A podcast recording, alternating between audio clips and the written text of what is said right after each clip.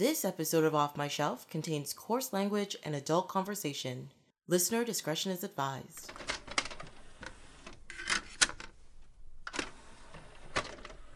Hello, my name is Tracy James, and welcome to Off My Shelf, a podcast about movies that are well off my shelf, where we go through my DVDs and talk about the movies in my collection. In this episode, Mike Suderman and Leah Irby are here to chat about two fantastic films in both the modern and classical sense. The movies are Fifth Element and Fight Club. Welcome. Hi. Hi. Um, how are you guys doing today?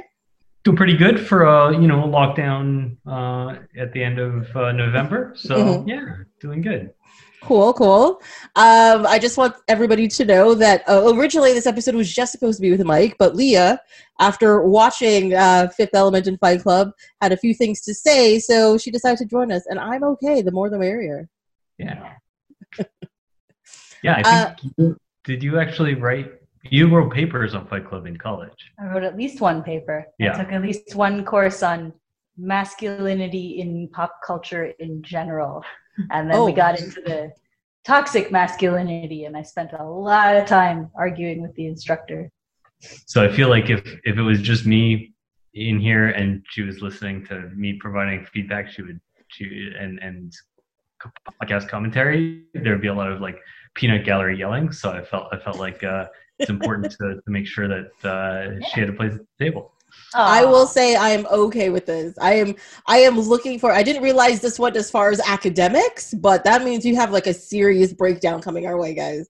Oh, so no. it's Don't gonna be pretty I- good. Oh dear. I have very little academic material to offer, but I know myself and I know when I'm not going to be able to stop myself from yelling in the background. So I thought Mhm. I might yell in the foreground.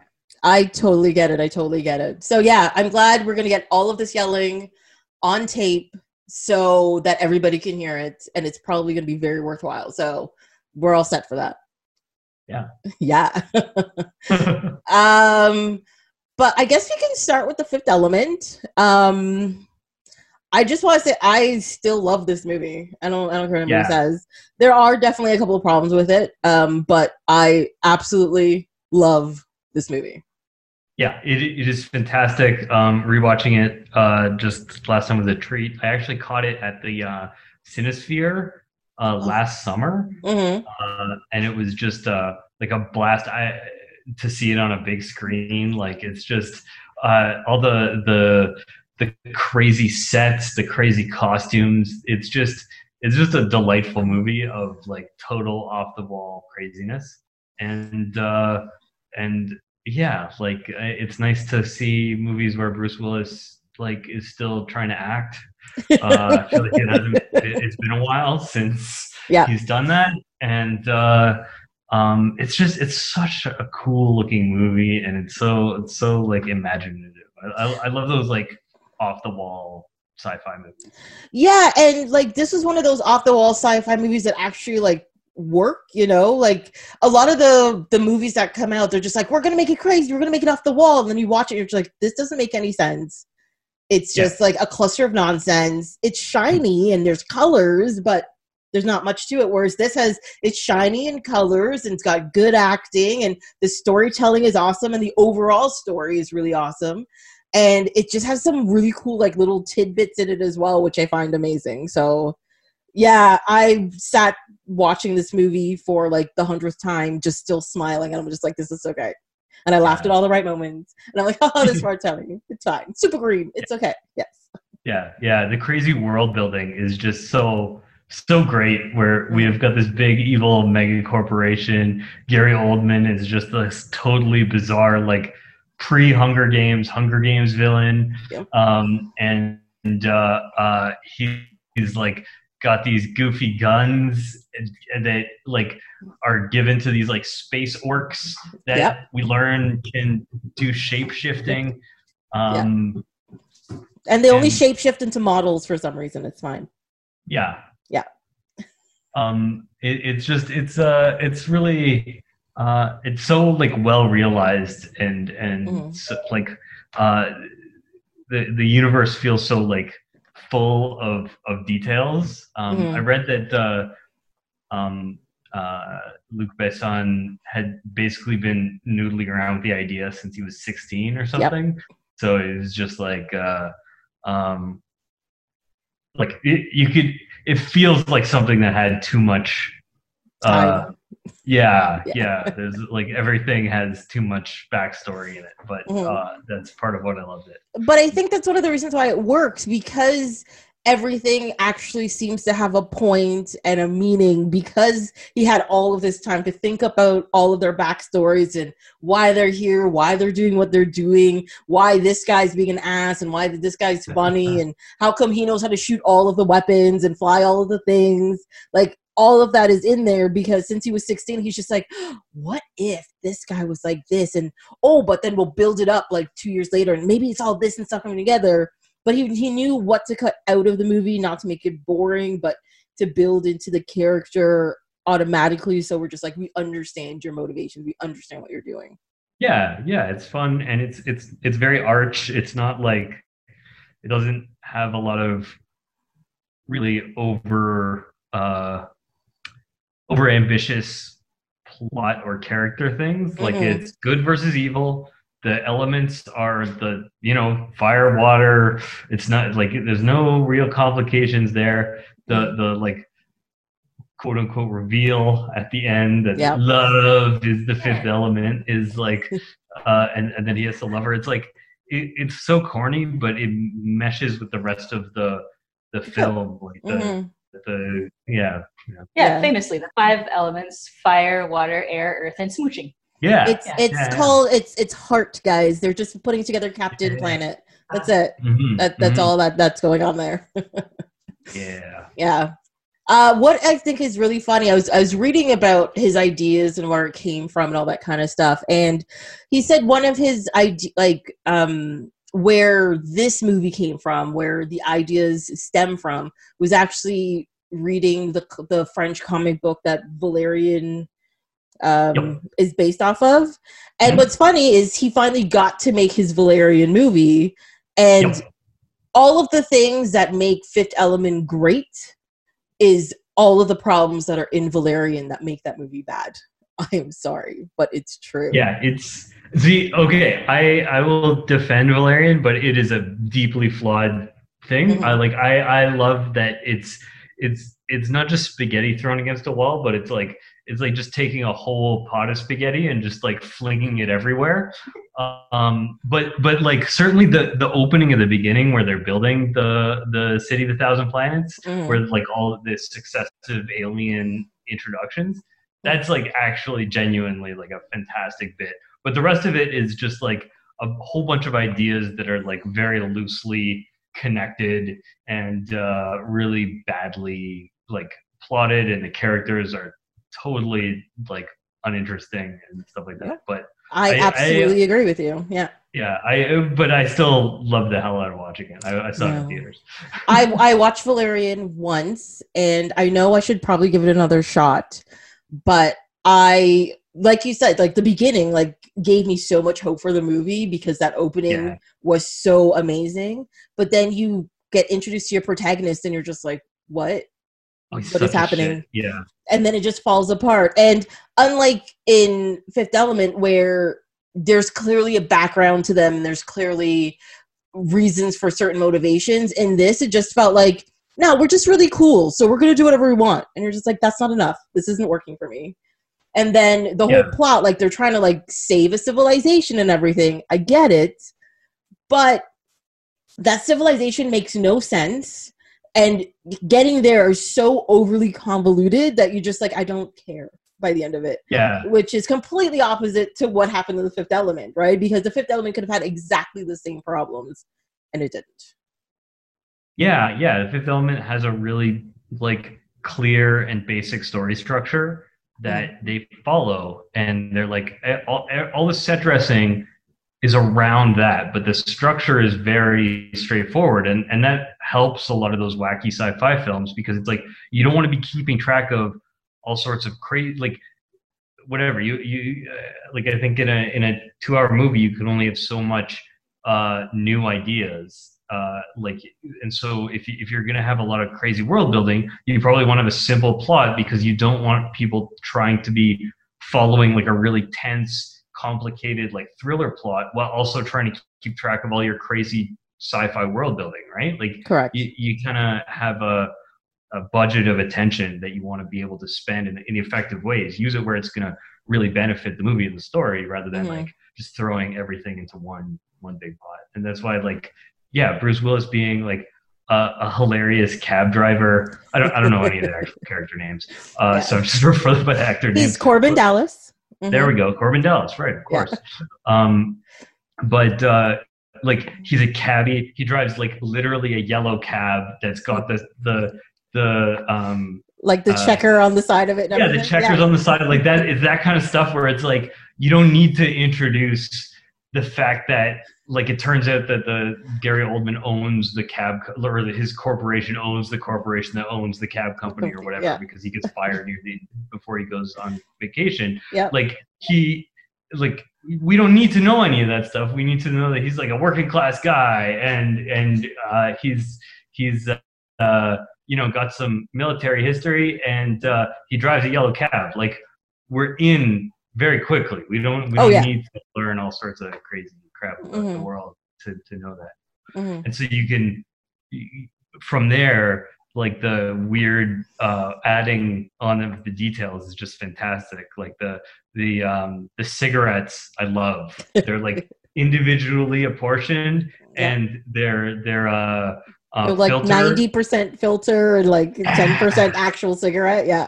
Yeah, yeah. It's just like it's so like I don't even smoke, but I just I'm like, oh, that's no good. like, That's so true. I'm just like, like that makes me feel sad. Yeah. Mm.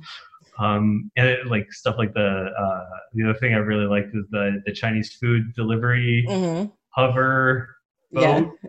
thing. I don't know. I like I love so much of this stuff. I'm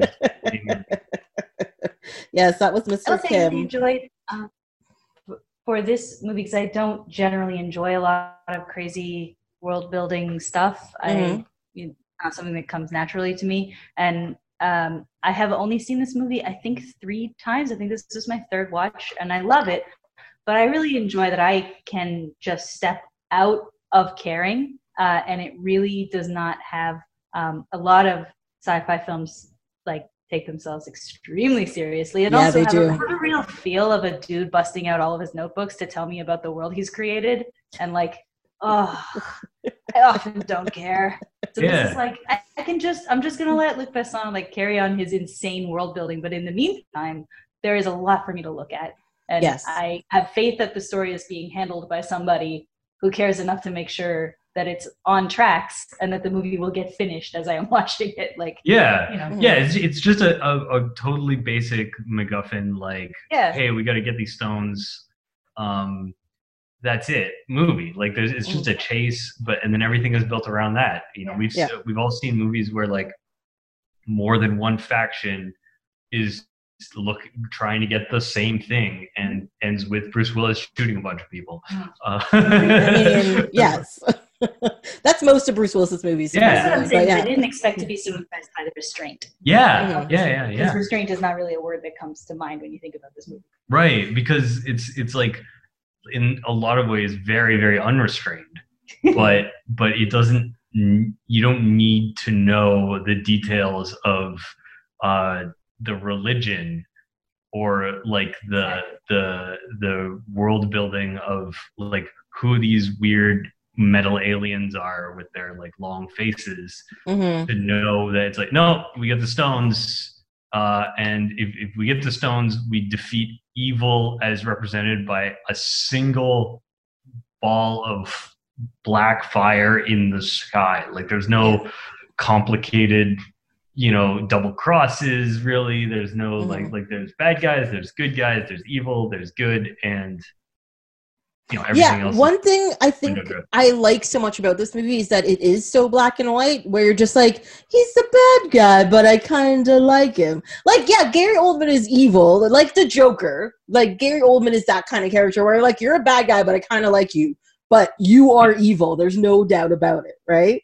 Yeah. And whereas like Milla Jovovich and like Bruce Willis and um, Ian Holm, like their whole thing is that they are the good guys, and it's very clear that they are the good guys. And Right. but there's no like muddling like none of the bad guys are like oh well maybe we're doing the wrong thing and you know change of heart or or no i'm this way because my mom was mean to me when i was a baby or you know like there's no heartwarming backstory there's no there's nothing to humanize the bad guys but there's everything to humanize the good guys whereas i think a lot of like not just sci-fi just modern films in general are just like no no no these are people. You have to know their whole story right? Because people are bad for a reason. And you're like sometimes people are just bad you know and there's nothing Well, wrong with making bad people and good people. And it depends the kind of like uh story you want to tell right? Like Mm. in a story where um evil is defeated every 5000 years by kissing Milla Jovovich like it doesn't you do, you don't need a lot of nuance right Mm. you, you don't uh um you, you you don't need the the complex moral gray areas of Mm. uh, you know, so some grimmer movies. Uh, Yeah.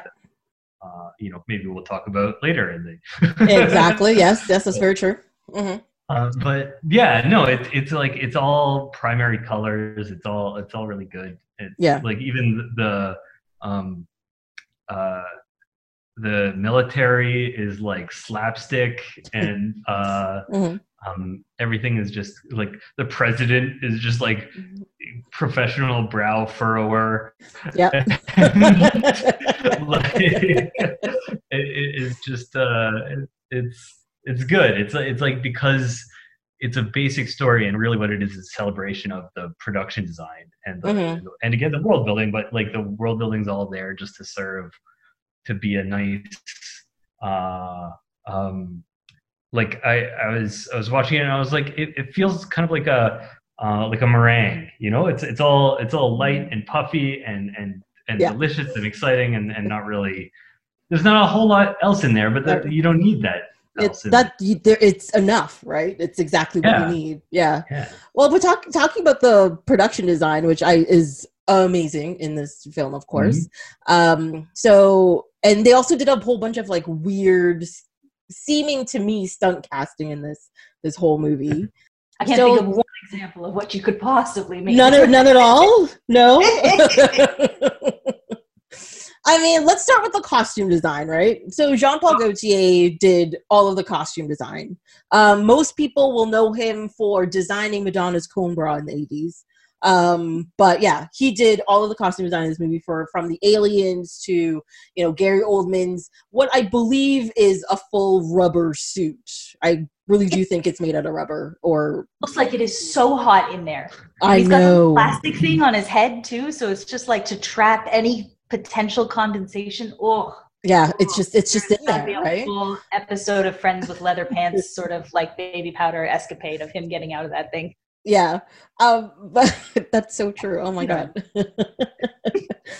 but then also the thing I realized about it is that if you look in any scene in that movie from I don't know, the McDonald's attendants to the scientists to the when they go see uh, Plava Una and everybody that's in the crowd, the costume designs for even like the extras in the background are ridiculous. Like Yeah. they're crazy. the Devo hats on the priests Yeah. like like yeah like just just really everything uh Mhm. you know obviously um the the iconic whatever uh skin bandages that uh Jovovich is running around in in the first yep. bit and uh, like uh even just the cops right the cops are like so uh like classic like old school comic book body armor like Yeah. they, they have the goopy um uh head shields and uh and they're just like chunky and and and like Yeah, they're they're like armor. slow and disproportionate, you know? yeah Yeah. yeah It reminded me a lot of um Judge Dredd actually. Um when I saw those. Yeah, very similar vibes. Yeah. Uh, one set of people I do feel sorry for is Zorg's li- like little minions, not tricky, but his like bodyguards or whatever. I think they ran out of ideas because all they gave them was a spandex short sleeve turtleneck and leather shorts and a weird purple hat, and I was like, "What is this supposed to be?" But that's it. Yeah. That that's my only complaint. My only costume complaint for the whole thing is that. Mm. and it's only because it's so crazy compared, like what they're being compared to. Exactly. Exactly. Um, I was also reading about the sets. And um, though there's like, of course, there's a ton of CG in it, but like, you know, the scenes where they show the city where she's like walking on the ledge and stuff, apparently there's a whole bunch of, they're calling them bigatures because they're giant miniature sets, if you understand what I mean. Where, of course, they did like CG for like the far background and all that kind of stuff and i was like when you like when i think when i learned that and i was i actually started watching i'm like oh you can see that these are actually the foreground buildings are actually like real things compared to Yeah. like further back and the detail they put into some of those are crazy Yeah. yeah. Yeah, yeah, because I mean, it, it's before like CG was able to do basically everything, right? It's be- Mhm. it was before um, uh, like Phantom Menace, where they just were like digital everything, you know. So Mhm. it's it's like they still Yeah. had s- some practical stuff in there because they just couldn't do it, and so it's Right. I'm still gonna build the diva with lengths of rubber tubing. yeah, Yes. yeah And it yeah, makes a big difference. yeah. i Alright. do have one Yeah. question about the diva though Mm. so she's great. She is great. I am not saying no, and I think everything about her costume and her design and everything is amazing. But I feel sorry for the actress that was in this because apparently that thing weighed like forty five pounds or whatever. Yeah. Not surprising, yeah. My thing I don't understand about the diva is she's obviously an alien. Is she like where is her skin and where is her clothing? Because all of it seems to be made out of her skin. Ooh. Is that is um, that is that just me or or oh. am Oh. I way off? No, you brought up a very good point, and I'm not sure how much I want to think about it. Ugh. Okay. because I always thought it was like a lady wearing like a top and and like a skirt, right? But if you like after you've watched it as many times as I have, and I'm getting ready for this, I'm paying attention to every detail. I realize I'm like, no, no, no. That seems to be like even her tubes in her head seem to be like part of her skin and all that kind of stuff. The only thing that seems to be, you know, making it seem like it's a skirt and a top and like a hat is the fact that she's got like bracelets on and a belt. And I'm like, wait a second. Are they holding her skin on? What's happening? Or is she just like nude? Is that what she looks like? Is that Yeah. You know, like is it like a dog with a belt and a hat on? Like I don't I don't know, right?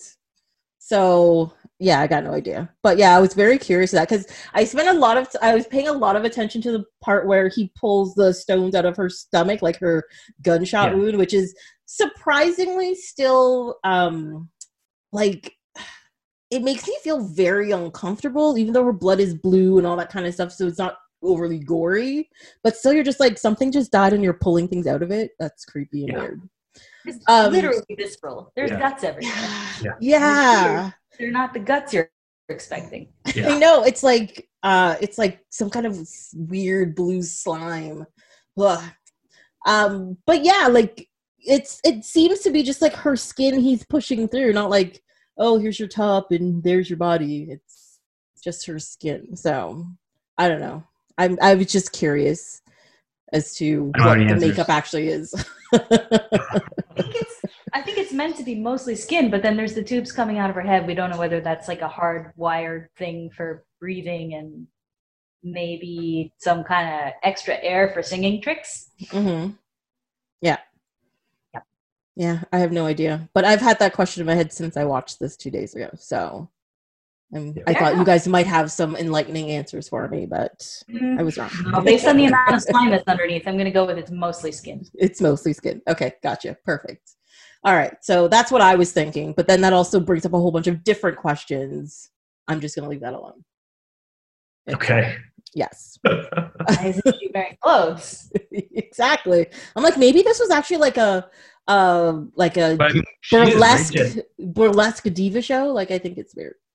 Yeah, because like when we see her at the very beginning, like She's she, got a whole, yeah, she she's, got a whole like uh, sheath on. hmm hmm yeah. So Yeah. it's it's very like uh modesty and all that stuff. So I can I can see there being some like you know crazy backstory about how it's it's like only when performing does she whatever or Yeah. that's what paying for who knows.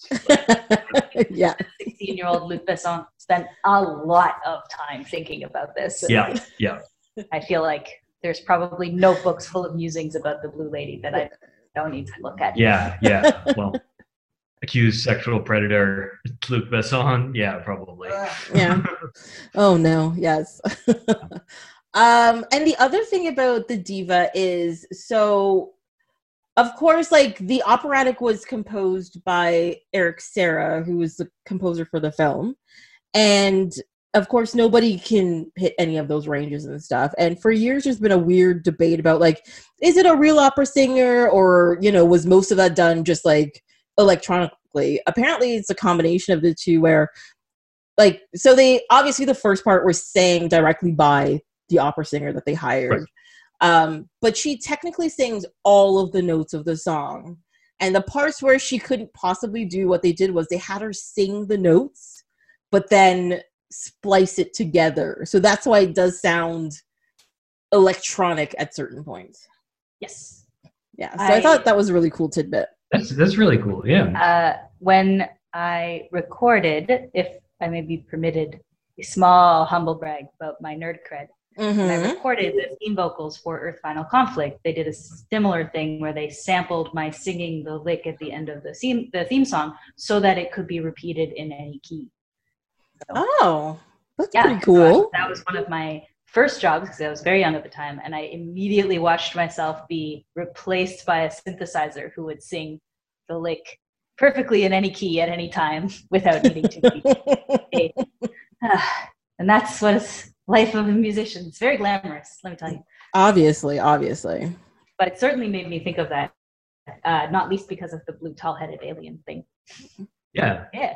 Well, and, and I think it totally fits because it's like it, they they hire somebody who's totally talented and can do all this stuff, but also Ah, the whole deal is that everybody has come from Earth to this crazy alien thing to see a something that is inhumanly possible. Like it, it, for, for it would be impossible for a human to replicate. And so I, I think that like yeah using using digital stuff to or whatever to to um, enhance it, it makes sense. oh yeah. yeah the the scene obviously is is the pacing is fabulous in that Yeah. scene, but uh, I remember really falling for it the first time and being like, uh, I guess I just don't appreciate opera the same way that Korben Dallas does because he's got tears in his eyes and like, how much longer is this gonna? And then it gets fun again, and it Yeah. really, again, the movie is just like you didn't. It's okay. We know what you came here to watch. It's Yeah. Yeah, yeah, we're gonna splice it together with an action scene and See. like this uh, this like up tempo. Yeah, Uh, like it, I've just been watching stuff exploding and very bright colors for the last hour and change. Like I'm not going to be able to make this downshift with the movie, but it's okay. Yeah, Very, very good. but it's it's very cool that they even tried to do that, right? It's it's a Mhm. part of why it's such a weird and wacky uh, movie. Yeah like i think uh what they did with the editing is the thing that really makes the movie is that there are there's very high intensity and very calm moments like like there's just very like ebb and flow thing to the whole pacing of the movie that just works really really well. Because as soon as the movie starts it's a pretty like it's pretty quiet it's pretty quiet. All of a sudden the aliens show up and you're like what is happening? And you're like it's 1944 this is crazy. And then it goes Luke Perry is here for some reason. yeah you're like why why is he here this is just so weird It doesn't matter. They're like every time I see him too, I'm like, oh yeah, Luke Perry's in this. I'm like, yeah, but he's not really like he's in Not. the one scene, and then it's like, why? Just so that we could put him in the credits? Like, what the heck? Why was he cast there? It seems like it would be like he ha- had better things to do in 1997. I feel. You would have thought so, but apparently not, because there he is. I mean, what do you do about it, right? I mean, it really feels like he had a weekend. Yeah. They were like, I guess we can write a, a scene where he's in. Sure, and Luke Perry is probably just like, I. That sounds great. Can I take home the Gucci clothes? Okay. Yeah. yeah, exactly. Yeah. And, Um, and then and then they just they can put his name on the poster and up the sales, I guess. I guess it's a weird. Yeah, but I mean, like Bruce Willis in 1997 was a huge star. He's drawing in the names by himself. Yeah, Oh, they don't I would think. Perry to capture the evasive teen girl market for this movie. I guess. Mhm. Apparently, though, um, Elizabeth Berkley auditioned to play Leeloo, oh, so that would have been interesting. yeah. Yeah. Yeah. I don't know. So for me, the only thing that I'd seen Milla Jovovich in before was Dazed and Confused, and where she sings a little song about aliens, and that I think is the only speaking she does. Mm-hmm. Sings a little song, "Watch them fly away." So it's like a very fitting thing that the next thing that I was aware of her doing was being in this and it like it really heightened this like mystical character who does not have regular speaking lines Mhm. feel that she had and i just feel like it wouldn't have been the same although i would have loved to see what they did with her hair Yeah. Well, that's the thing. Like, like when Milla Jove, like this was the really the beginning of her career, right? Because, like you said in the other movie, she didn't really do anything, and it was she was just kind of like in the background and not really like a star. And in this movie, is like it's clearly that she is one of the focuses of the film. And I was actually surprised how much actual acting she does in this. You know, like it's Yeah. it's and it's really it really comes across like even her talking about like talking in the divine language like how she does it so like quickly and like like that's her native tongue is almost what she sounds like and then there's a lot of like just emotion in her eyes and all that kind of stuff. So even from the first time i saw this movie like i'm always surprised how much she does this early in her career and that well.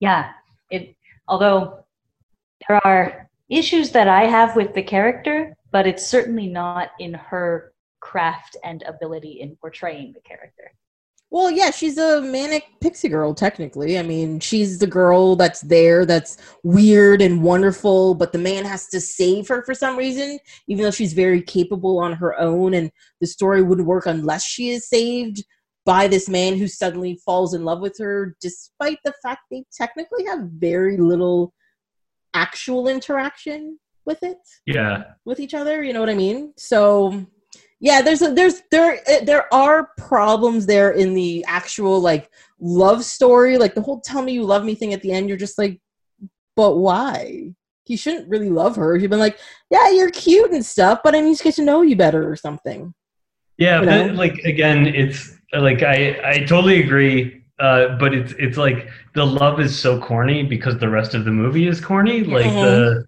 Yep. the it, it fits in with that like um kind of fairy tale-ness of the whole film rather than like like you said if, if we were trying to make realistic characters of these people with backstories and complicated feelings about the Mm. gray areas of morality like yeah, we wouldn't get it but it's it's it's to go back to your point before it's we're in uh, uh, captain planet territory here right like, Yeah.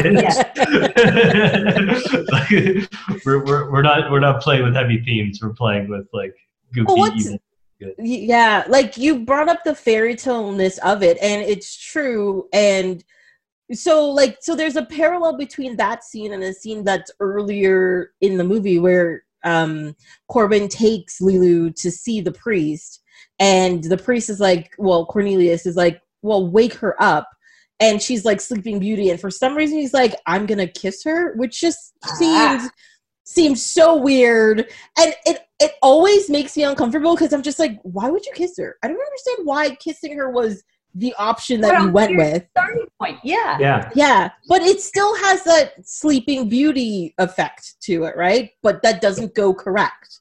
Whereas by the end of the movie, because of the adventure they've had and their interaction, you're like, the kiss makes more sense, but there's still issues with it. And it's They're- true. They're they're bonded over their over their mutual trauma of having been through uh, de- deeply frightening uh, life or death situations. Exactly. We at this point we have all seen Speed, and we know that relationships built on kind of experience don't last. Are you sure about that? I don't know. Those are those are the perfect kinds of relationships. I think there's the um, the really excellent uh, pop culture detective video about the "Born Sexy Yesterday" trope that Mhm. explores this uh, in a lot more detail than I am prepared to, certainly. And I, I, you know, I think that gets the message across. So I'm content to sort of watch the movie as a product of its time, and even the fact that they give that small nod to the fact that he has this incredible misguided Mhm. maybe I'm a prince kind of feeling and kisses her to wake her up, which is so you're in a priest's house. I'm not religious, but it just seems extra creepy. The Yeah. whole thing is uh, wildly out of left field, and and she wakes up and freaks out, which is very right. Yeah. Um, again, it's not to absolve the movie, which is still look is still deeply problematic, but that even that little bit, right? I want to acknowledge the baby steps. yeah. Also, right after that, she puts on that makeup with the Chanel makeup applicator, and just to take a wild left turn. Can we talk about that for a second? Yes, we can for sure. Oh. Because there's there's a few things in that priest's home that I, I have questions about. Okay, you start. Go ahead. That is one of my questions. Did they choose that to match her hair, or do, like, do we think the priest has like a couple of these the way that like a really considerate single man thinks about putting a lid on his bathroom uh, trash, right, in case his Mhm. female friends come over? Does a really considerate single priest just think about like? What if I rescue a princess and she has a darker complexion? I better get two or three of these just in case. do we think it's a single complexion or do we think that it's a it's a machine that like reads out the hair and skin tones and i don't know eye color and then like applies as appropriate. This is my other question. Is it a smart applicator? Yeah. Because they're already already you can get your foundation tone i am instructing mike about this you can get your foundation tone custom blended and they will pantone color code your skin for you Mhm. um, Mhm. when you do it. So that's it seems weird and corporate in all of the ways that like society is headed right towards that part of the fifth element like Mhm. I, i'm ready for that part i don't know about like flying cars and the whole rest of it and the aliens and the evil or anything but, like if i could just i feel like we're so close to that one thing Yeah. Well, I mean, so like that has to be some sort of smartness to this device in the first place because she doesn't know what she's putting on her face. She puts it on her face with her eyes open, so I'm surprised she didn't get makeup in her eyes. But also, the makeup lined up perfectly, you know, smoky eye with a little red on the top, and it was it was perfectly lined. So there has to be some sort of like, um, I don't know, like face augmenting something to for them to figure out where to put the actual stuff right what was missing was either the the young priest or uh, Korben Dallas accidentally putting it on as well, and then we would be able to tell because like if if they receive the exact same like co- color and tone on their Mhm. eyes, then we know that it's just a single like it does this one thing, and maybe it applies it really like intelligently, but it, it's Mhm. always going to come out with the with those colors. Yeah. Whereas if if it was a different, if they had their own. Um, or uh, what is zorg's makeup gonna look like this Yeah. is fan Right? art i did not know i Mhm. needed a Yeah. well the thing but it's so you have to realize the only person who's out of place in that time period is Leeloo so all of the other men in the group would know exactly what that thing is because even when the young priest comes out he's just like oh and this is you know you know he does one of those things. It's it's kind of like um like stallone not knowing how to use the three seashells. Like everybody else knows it's fine but you know how to use the three he, speed he doesn't he doesn't understand any of it. So it's the same thing. Yeah, But yeah, what- absolutely. hmm It's a it's it's it's a lot of fun uh, just to see those like all those details about all that. Yeah. Yeah, well, because even um, Zorg's secretary had a Chanel thing that was for her nails, and she just put her finger in it, and it came out of color. So, do you have to?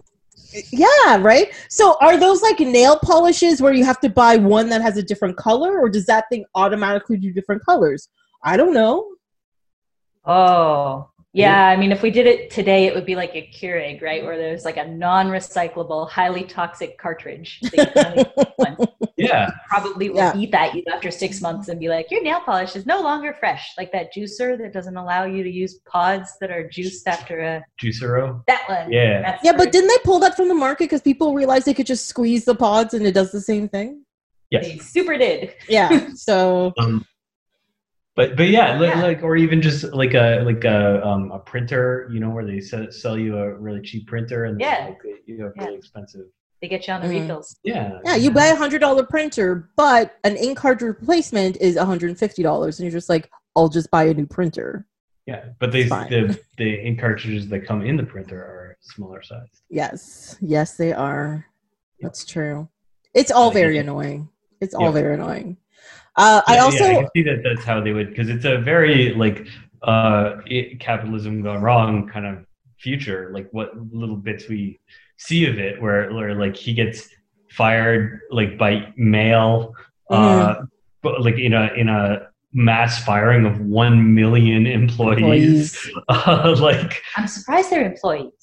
well I mean this is still the 90s right we didn't we didn't have the But yeah, the, they hadn't gotten there yet. the innovation we have in our dystopian future I do want to say about that though. I know we're, we're rocketing all over the place because it was important to me that we talked about that. it was very important but uh, it's like I saw the the point, and I did need it pointed out to me because I didn't catch it on my my three watchings because there's a lot going on in this movie that that Zorro owns corporation that owns the corporation that ultimately fires Korben Dallas, but.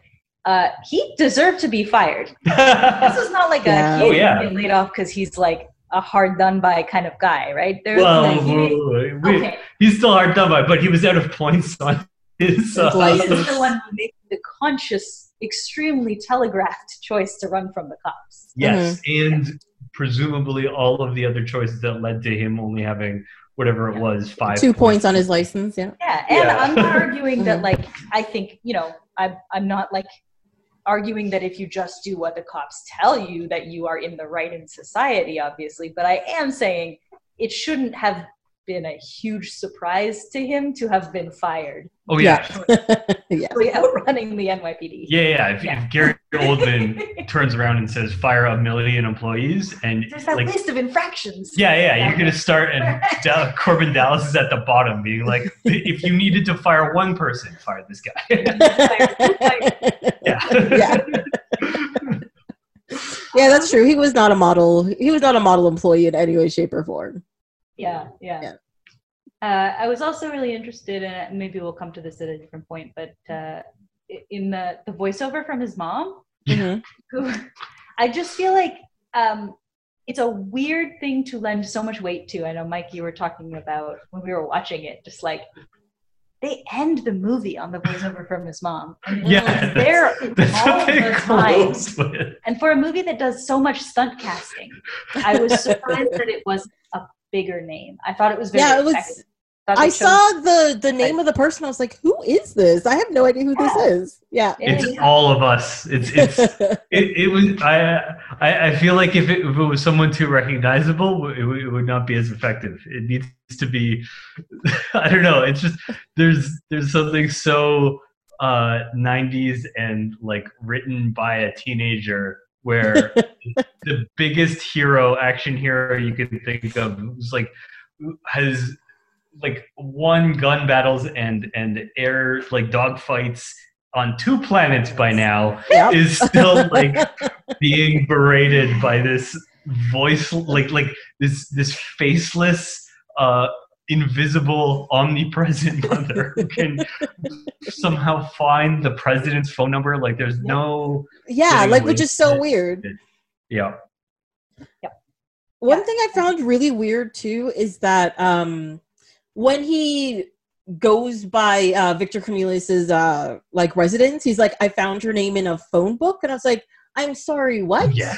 It's 2244 and you're flipping through a phone book? What is what are you talking about? This is this isn't Yeah. right. Makeup comes in a cartridge. Phone numbers are still printed on trees. Yeah. Oh, okay. Yes. So sorry, we're back at technology. Okay. So the other thing I found really interesting was the microwave, I'm gonna call it. Uh where she poured a bunch of pills into a bowl, shoved it And a full in, turkey dinner comes out. pressed a button, and it was like a millisecond. It's like boop, and it's finished. Yeah. and a whole turkey dinner with like potatoes and beans and everything comes out. Sorry, it's chicken because she yells chicken like twelve times. oh, sorry. Um, yeah. um, and I was just like, it was just wait, wait, wait. I got Right, my. we're all thinking about turkey. We're all Yeah. taking over turkey, yeah. but my question is: Is each pill she poured into the thing a different item? Like one pill was the chicken, and one pill was the beans, and one pill was the potatoes, or is it just like, you know, you get what you get? No, I, th- I think it's it, it's probably a little bit like the Keurig thing again, where it's like, but but not like the regular Keurigs, but like those fancy ones where you can get like cappuccinos or whatever, where they have like one pod for the the espresso and one pod for the froth, and then like you know, so probably it's like you know you put in these two beans or th- these two pills, and that's the beans, and then you have to put in like one whatever like rehydration pod for every seven it's probably really complicated and but Yeah. because she's a perfect being this is my headcanon Oh, Yeah. uh, because she's a perfect being just her her the what she randomly chose was was impeccably perfect It was exactly uh, what it needed to be. to, to- yeah because she just innately knows how to do this she's she's able to feed herself in any part of the universe at any point in time because this is part of the universe's uh, ability to uh, you know to Mhm. fight off evil i think this this is 100% exactly how how i interpret that So she knows. Yeah, yeah. Go ahead. Yeah, yeah, yeah. We have not explored this head. This head headcanon is new to me and instantly answers a lot of my questions. Oh, God. Does the universe then also bring her big dumb dudes? Korben, Um, Korben's Dallas, if you will. Almost certainly Oh, yeah yeah no no I, I- I think that they, there would there would have to be because it can't work without the love right so it's Mhm. like if she had Oh. it, i mean the priests that's not going to work right like I don't, I don't know what they their weird devo religion is about like uh, whether they have uh, um, uh, any kind of like chastity or or anything but uh, i mean certainly I am imagining what a Jean Paul Gaultier chastity belt looks like. right yeah Yeah. yeah Man Probably- famously worked with tin cans. yeah Mhm, probably fabulous and very sharp edges. Yeah, Yeah. yeah. mhm. Not good. Uh, but but my point is like you know you need you, like if if everything all of the crazy death defying stuff was required so that we could at least get you know this fairy tale explanation about why they love each other even if that's not even realistic but like you know th- then not only does the universe send uh, her dumb dudes does the universe send adventure? Does there have to be a villain? Does there have to be a whole thing? Because other like what what if, what if everything had gone perfectly right and then like you know they're just like sitting there and she can't fall in love because she's you know not, not there's been no adversity then suddenly the universe implodes. Well, okay. So on that note, um, I this want is to the think. deep lore Yeah. folks Well, 'cause- A lot of. Okay, so I think like whatever alien the diva is, they're they seem to be um empathic or telepathic, but also know the future, right? Mm-hmm. Because it's very clear when she's on stage and she's crying, she knows her assistants are dying. She knows something is going wrong. And she swallowed those stones or you know, surgically inserted them or whatever because she knew she would be there and she knew her, she, her life was about to end and they needed to be with her physically to get them to Korben, right? Yeah. And I think that's part of the overall, like, the universe has a plan thing because if the universe didn't have a plan, there'd be no way to tell the future. And So, like, all of that was part of the big plan to push things in motion. So, one, two, three, four, five, six, everything lines up, and we save the world. Yeah, yeah. I think I think that makes perfect sense. If if Chris Tucker hadn't been there in exactly doing that show, uh, then the the entire universe would like. He also provided. Well, he was the fire, except I mean, he didn't actually provide it. Yes. holding the fire. He was adjacent to the Fire. firestone. Yes. like it, it's it's all it's all a, an intricate deterministic web of universe uh cohesion Well, I mean, even with Korben, through all of that, he had his single, um, his single match in his pocket, which technically didn't make any sense because if you watch the scene where you see the single match being had, he is smoking in his apartment at home. He opens it. There's two. There's two matches. He takes one out, closes it, and puts it back on the shelf. So, how did those matches end up in his pocket? Okay, I'm sorry. I really have Sure. seen this movie like a hundred times, so Sure. it makes no sense. okay as, as somebody who's not super organized and Uh-huh. who used to smoke i would consistently have matchbooks rattling around with one match left at the bottom of every purse At every That- birth. yeah i don't think that's Mhm. his only matchbook it just he seems like the kind of guy who maybe is at a point in his life where like metaphorically speaking he's down to his last match but he has matchbooks kind of everywhere He's on to his last match, last nerve, last snack, last job, everything. Everything's over. Yeah, yeah last Yes. point on his license Yes, last yeah. uh last individually served cigarette Mm, yeah Uh, yeah yeah. Uh, but Korben, had, but Korben actually has a pretty sad backstory because he was part of an elite squad in the military. Who his whole unit died. He's the only one left. He was out of the army for the last six months, but his wife left him for. Oh my god, I'm forget gonna forget what it is. Like his accountant or something. I don't know. Um, yeah, and or then his he's divorce been- lawyer or something yeah Ah, that might be it yeah. And then they're just he's stuck in this Sure. tiny apartment with this very pretty cat. And it's very odd. That's his life. Yeah. I don't know. but again like we don't know a lot about Korben we don't get a lot of those details about like why his unit got killed what what his you know what what the the um main points of contention with his ex-wife were any of things Mhm. but we can infer that he, i mean he doesn't make a lot of great choices He ever does not. so so again, like how much of this is him being Korben Dallas and uh, kind of bringing it on himself, you know? Yeah. Like uh, I feel like the same guy who shot up that lobby probably isn't uh, like the tactical genius that's going to make sure uh, all of his uh, all of his men get home in, in one Safely. piece. You know? Yeah. I, I mean he does he does really go out there like guns blazing, blows up the whole place, and you're just like, was it unnecessary? You could have just gone out the back. Like Didn't didn't know. he Bugs Bunny machine gun out the floor around uh, yes. Chris Tucker? Yes. again, this seems like we're taking a lot of risks with lives of people. I Yeah. just, what I'm saying is, uh, I, I understand your point about his backstory, but I'm, Mhm. I feel like there's there's a lack of. I, I don't need a lot of sympathy to allow me to continue to enjoy the movie. The movie, yeah. Well, and but that's what makes this movie so good is that you you can just like yeah, right now we're analyzing it and we can see certain flaws and everything, but we can also see like the intricacies in it. But this is like the kind of perfect movie that if you just want to enjoy something that's both, you know, has great visuals and it's an enjoyable storyline, you could just sit back and watch it and be like, what? And then pick out the really cool details in it. And like even watching it this time, and I've watched it so many times, I found out who the voice of Finger was, and I was like, you have got to be kidding me. What's that? Do you know who the voice of Finger is? No, It's Vin Diesel. what Yeah. that's amazing.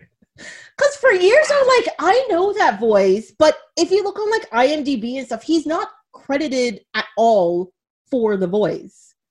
But it's his Whoa. voice. That's incredible. wow Yeah. Long before I am Groot, there was. Yeah. Well, he also did the voice of the Iron Giant, didn't he? Seems to me. I'm pretty sure it was him. Yeah, I'm like Nuts. ninety percent sure. Yeah, that's awesome. yeah. I watched Iron Giant for the first time like two years ago. I never understood why people were like, "Oh my god, why is this so great?" Then I finally watched it. and I was like, "That's pretty good." I love kids movies, and I'm prone to sympathetic tears, and so everything I know about the Iron Giant is like it's like Toy Story three. I don't know if I need to sit down and just do that to myself. Yeah, Vin Diesel does voice the Iron Giant. Yeah, that's Ah. correct. Yeah, That's great. That's delightful. yeah, and like because when I found out he was doing Groot, I was very confused. I'm like, why is he doing like this random continuous voiceover? But then I found out What a weird a big thing to be like in movies for before like like it makes sense because it's stunt casting in Groot, but like before Vin Diesel was Vin Diesel, like like yeah. I guess they already cast Bruce Willis, so they were like, "Who's a dude that makes the same noise with his face?" Well, that's the thing. I think he was just he just did a bunch of voice stuff early on in his Jack's career. voice actor. cool. we don't know what he looked like. He might have been a little skinny. Oh yeah, Green- Iron Iron Giant came out after this. Okay. Oh no, the same year actually as this. Mm. And yeah, the first thing we'd have seen him in is Saving Private Ryan, but I still have never watched the whole movie, so that doesn't count. Huh. Interesting. Then his big break with Triple X. What? Yeah. Oh, God. Oh, right. Now, uh, we have not. I don't know if you're saving this. So, we finally arrived here. Let's talk about Ruby Rod. Yes, we have to because I just have to say Chris Tucker is absolutely amazing in this role, and I love it. I mean, I think by far the most delighted I've ever been to see Chris Tucker. Mhm. Um, Yes. the whole thing is such a performance. I mean, he is um, completely riveting the whole time he's on the screen. Oh yeah, he goes. He is like at eight hundred doing this role. Okay, like he's way beyond anything he's ever done, and he is a relatively outlandish man already. Um, but this was just like next level. Yeah. Oh, uh, yeah. I was gonna say maybe the most delighted I've ever been, but I think he is also in that Michael Jackson video where he's a small animated character. That uh, yep, he's in uh, "You Rock My World" if I remember correctly, and uh, very much the same energy as a small animated character, just in his whole. Like, is that not him? I have no idea. Yeah. But he just he's got in a movie already full of cartoon energy. Yes. Uh, you were saying there's the scene where Bruce Willis machine guns a hole in the ceiling to drop him down. Yes. um, he's really above and beyond, and yeah, I don't, I don't know that Prince would have brought nearly the same kind of frantic energy that I think the movie really needs because I love this movie, but by the time they get there, I am ready for a little more than Milla Jovovich crashing off the walls and Bruce Willis kind of catching her.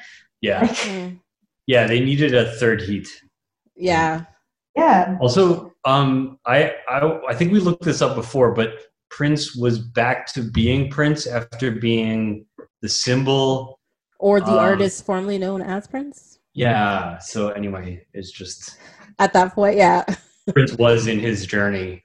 Uh, um, at this point, may not have jived with the slapstick comedy that was required of that role. Mhm. Well, that's the thing. Like, I don't think the role would have been slapstick at all if Prince was in the role. Like, he would, Right. I think he would have done the lines, and I think, but like That the whole part where he's like Yeah. screaming and all this kind of stuff, and even you know the the fast talking Ruby Rod, like I think he could do it, but it would definitely be more subdued, very like um more like seductive even though like ruby rod is supposed to be like he's he's pretty much like i don't know what did they do in the 70s like it was like he's like glam rock you know what i mean Yeah. and um whereas i think prince would have just been just generally like suave in the role instead Yeah, they, Prince wouldn't have, and and this is you know uh, a little bit weird talking about Prince, but he wouldn't have been crass enough I think. Yes. Yeah. like, you, you, there, there needed to be something both so charming and so unlikable about it, and I think Chris Tucker was able to do that energy because he's supposed to be as annoying and like the anti Dallas Korben, right? Like Dallas Korben, he's he's gruff. He doesn't talk a lot. He doesn't uh, Yeah. like you know he's a man of few words, but of, of lots of action. Mhm. Uh, whereas this was just like the exact opposite, where it's just stream of words and like when action happens, just screaming and terror. yeah. And like he goes into like these back and forth weird moods and sings and he is like just this like outlandish individual. And also i just want to make one quick note. Apparently prince turned on the rule because he thought Ruby Rhod was a little too effeminate for him. Fyi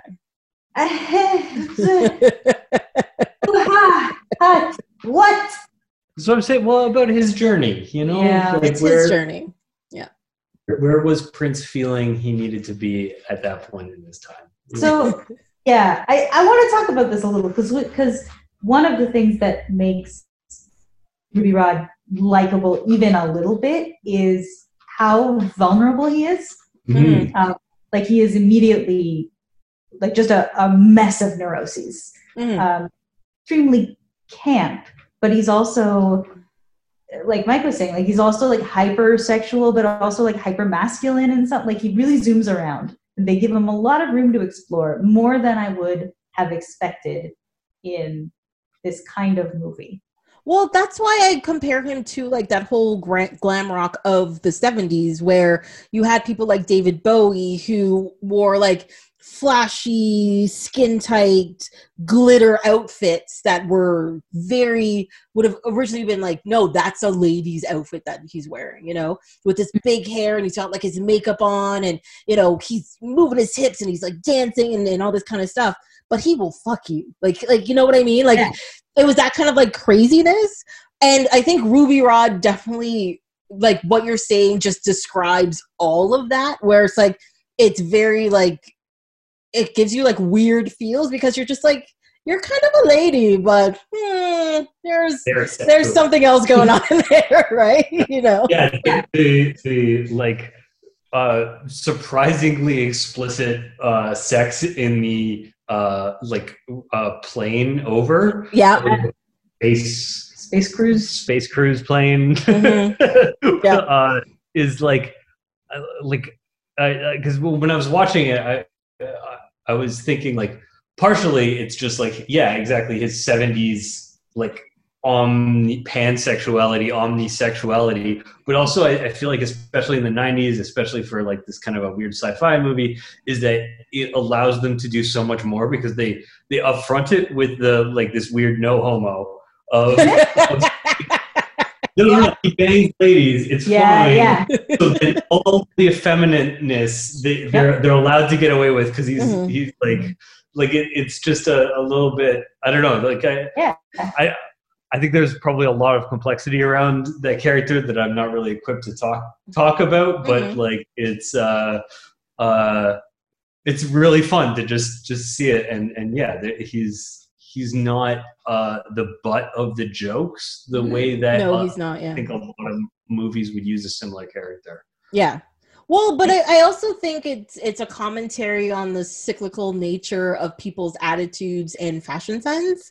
Because like I mean, we go through this every couple of years. Like in the nineties, for example, bell bottoms came back and, and all that kind of stuff and like like grunge and you started having people with, you know, with plaid and and um the whole use of safety pins and outfits and all that kind of stuff came back. And then, you know, in in the 2000s people were just like we're going to do 80s style stuff and you know we're going to have bright colors and neon and be big and different and whatever and everything's going to be okay and then you know in the 10s you've got um it was sort of like the early 90s came back and i think even now we're sort of going back to the 70s again and i think that might be an idea to it especially when you have like a designer like Gaultier in there who's been designing mm-hmm. for years and years and years and he draws his inspiration from all over the place he's just like you know what at this point in time in our future, at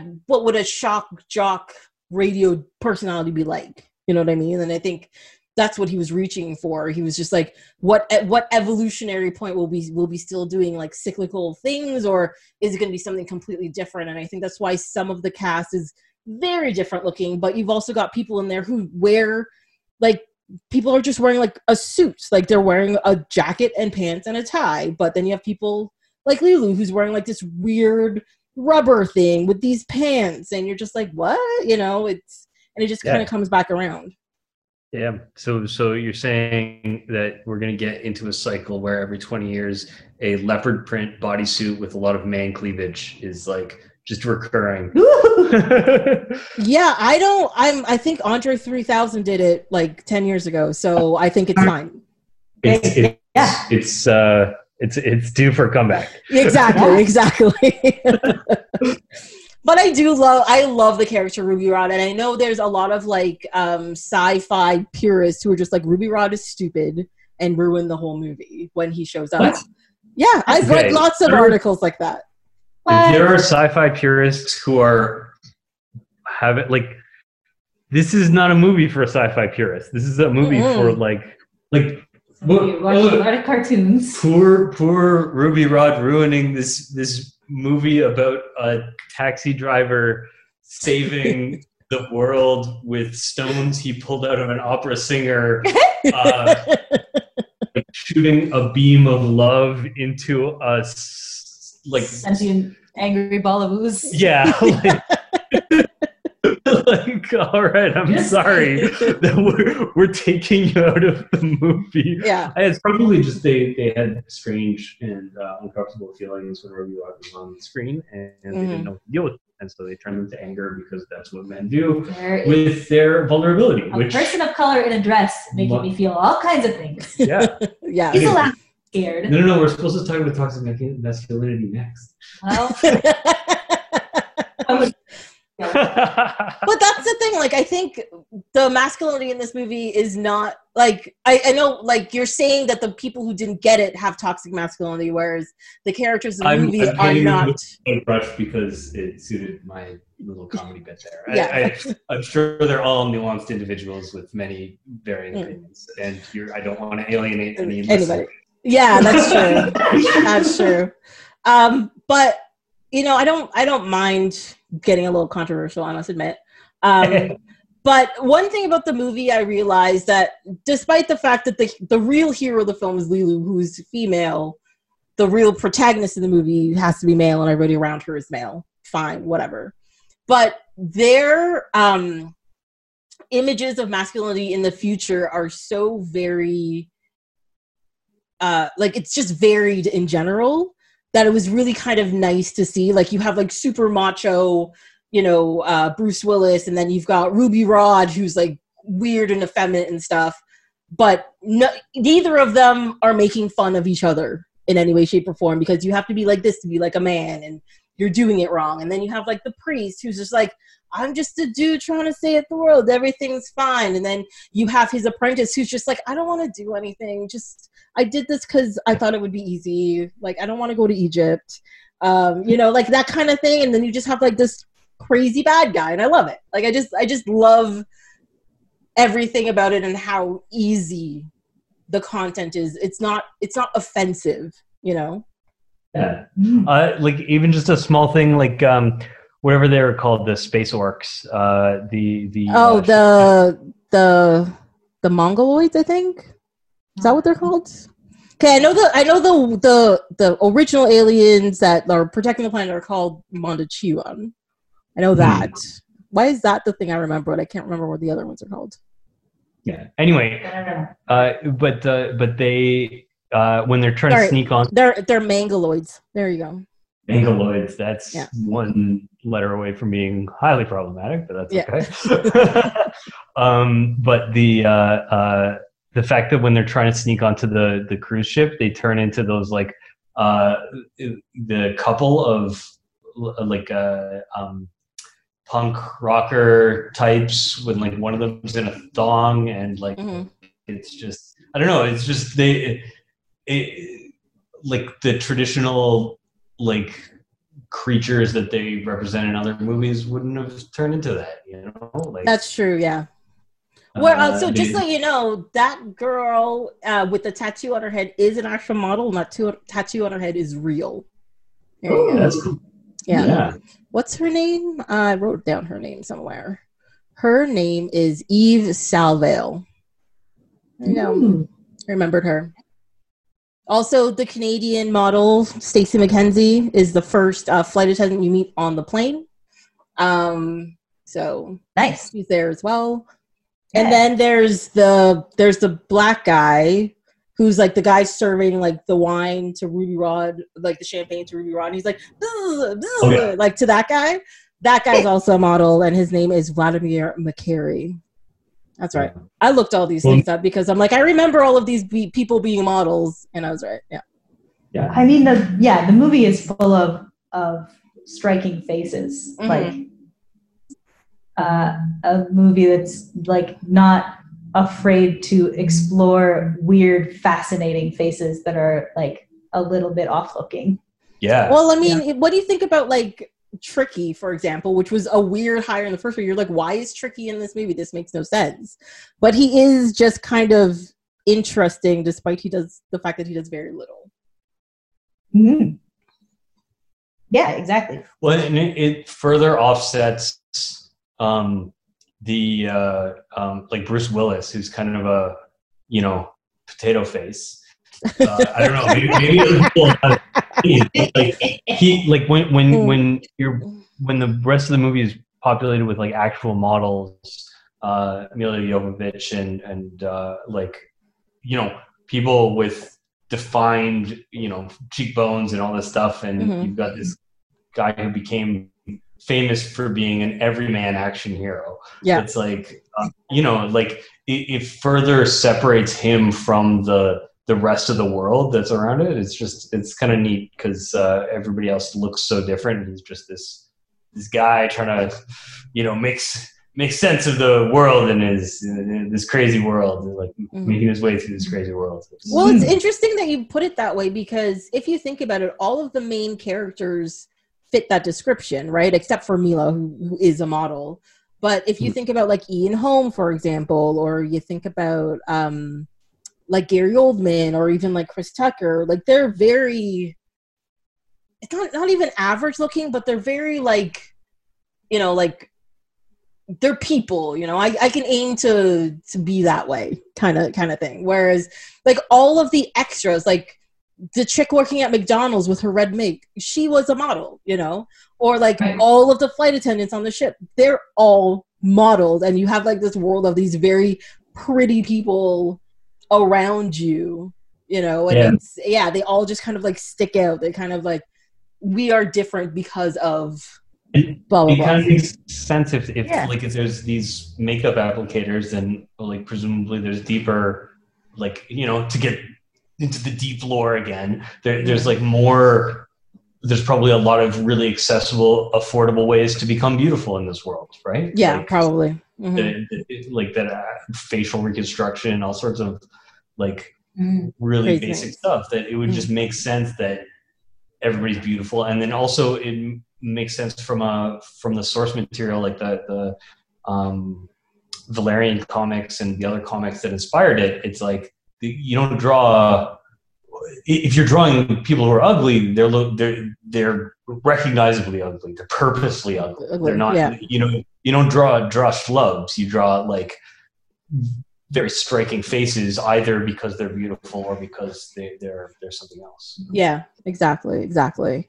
And I think it really that kind of balance really works within like the setup of this very back and forth like super bright or super dark or super bright super dark world because even even something as simple as when they go from above the fog to below the fog that's a real like you think about like societal implications that means right? Where you know certain you have to afford to get sunlight for example. You have to afford to not be in the dark. And if you're poor and whatever and you're below that fog your life is not going well. Like you're just in this soup of dark dank depressionness. Whereas if you're lucky enough to be above that fog you know, things are kind of good. It seemed like, you know, not perfect, but at least kind of good. There's at least McDonald's up there. There's McDonald's up there, and you can get get Thai food or whatever. Yeah, Yeah, yeah. Whatever. Straight to your door. Yeah. Mhm. straight to your window. What are you talking about? Sorry. and sorry, we're talking about. Uh, we, we've come back around a little bit technology, and we talked about some of the really cool stuff that's in there. And I know earlier we brought up the idea of the um, why is he looking up things in the phone book, but there's also a couple of other things in the world that you're just like, why do you think this will still be the norm in Way the is. future? Right. So, hmm. like one of them, for example, was headphones. Oh. Everybody who has headphones in that movie has headphones that you see today everywhere. And not like ear pods, not like because they all have wires, they're all plugged into something. They go over your head and circles around your head. That's it. They're regular headphones. You would have thought maybe they would have made them at least wireless, but they did not. And the other thing that really bothered me was they had payphones in the future. Why do they have payphones? This is Yeah. my question, you know. so yeah, I don't know. Despite like the really innovative stuff in the movie, there's still some stuff in there that you're just like, you should have thought about that a little, just a tiny bit more, just a little. I don't know. I, like again, I think it's the it's the yellow taxi cab thing, right? Where it's like we, we this isn't a movie that's trying to be like uh you know 2001. We're trying to imagine what what humanity really will look like in the future. It's, Mhm. it's like it's a This is Luc Besson's sticky teenage notebooks. We don't. yeah yeah like like it, it's the the any anything that that is cool science needs to serve the the the vibe of the uh um of the of the movie right like we Mhm. need to have uh um weird uh like space critters that crawl under the uh under under the the ship that takes them to the to the planet They're Because- parasites. yeah, they, like we need those not because we think that like space parasites are going to be a thing. Like that's not a that's not a, a prognostication. It's because it's like oh, so because we need Ian Holm to sneak in there so that he can fall out of some wires because it'll be funny.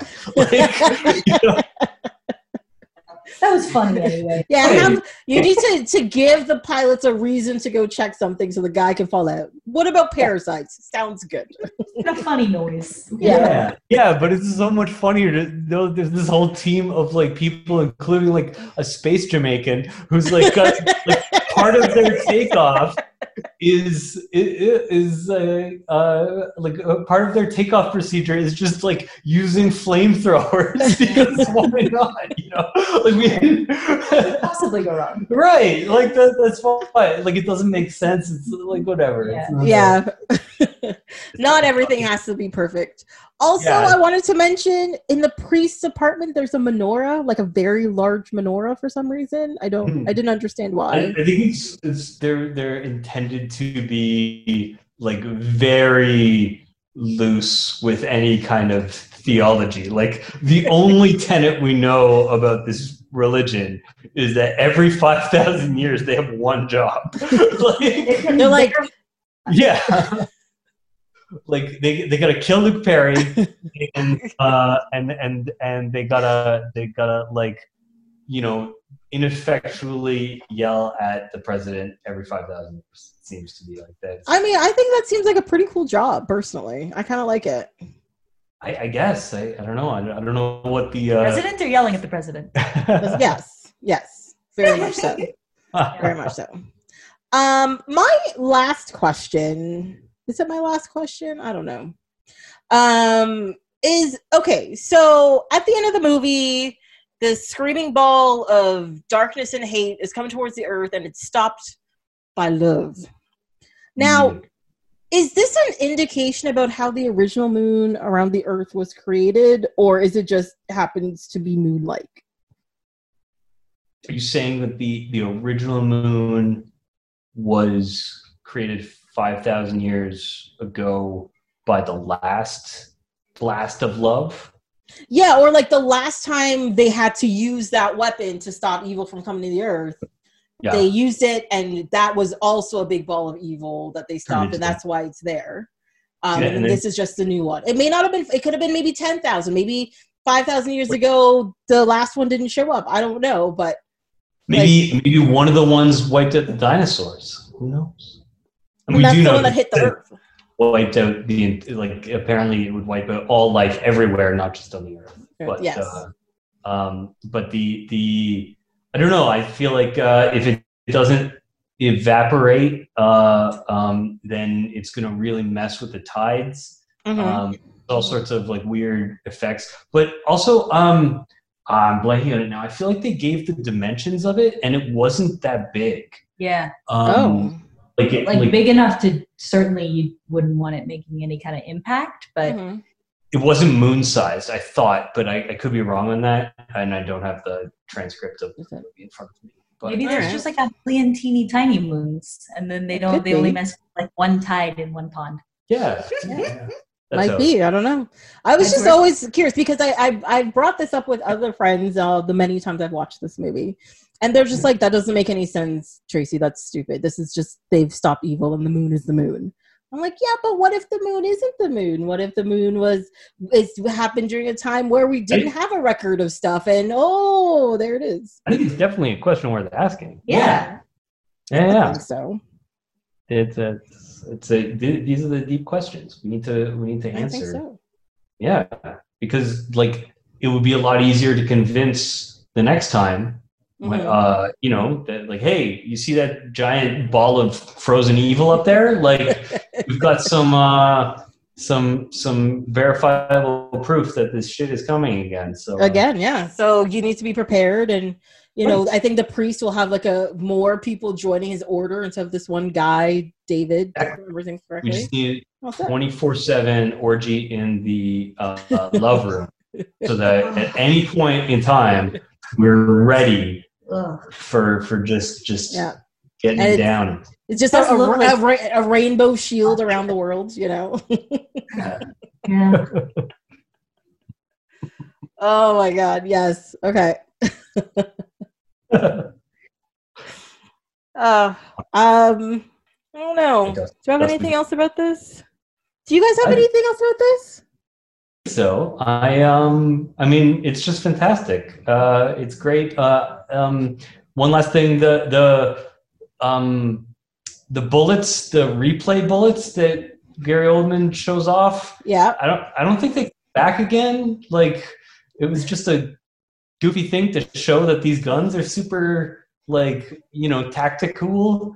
Mhm. um fun. Uh i, I just it's Well, It- but that's the thing. The replay bullets would have had to have hit Leeloo for that to work, and he never Right. actually hit her. So Yeah, it- it seems like a silly feature for a gun. If you've already shot the thing you were trying to shoot, then mhm, you can you've already shot it, right? Like you don't need to.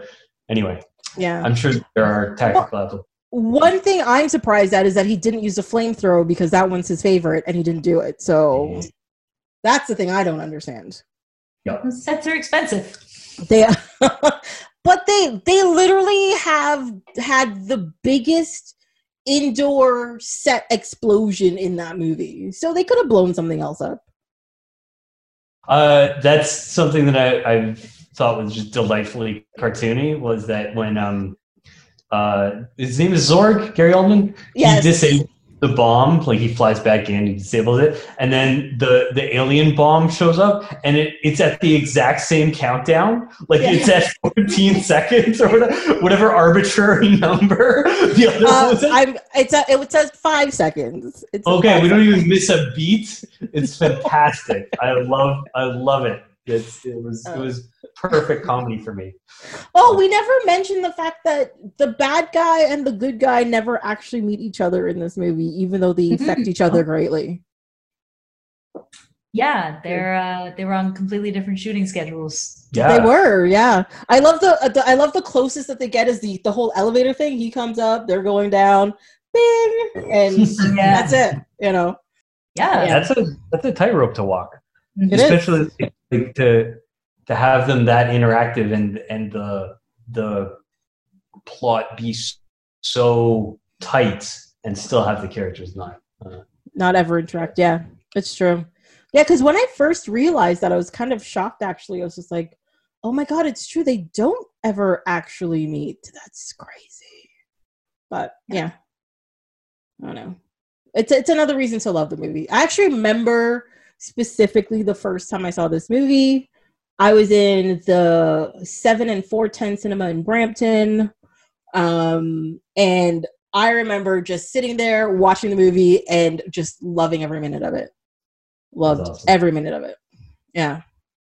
So great. Yeah, I feel like I might have caught it on TV the first time I watched it, but mm-hmm. yeah.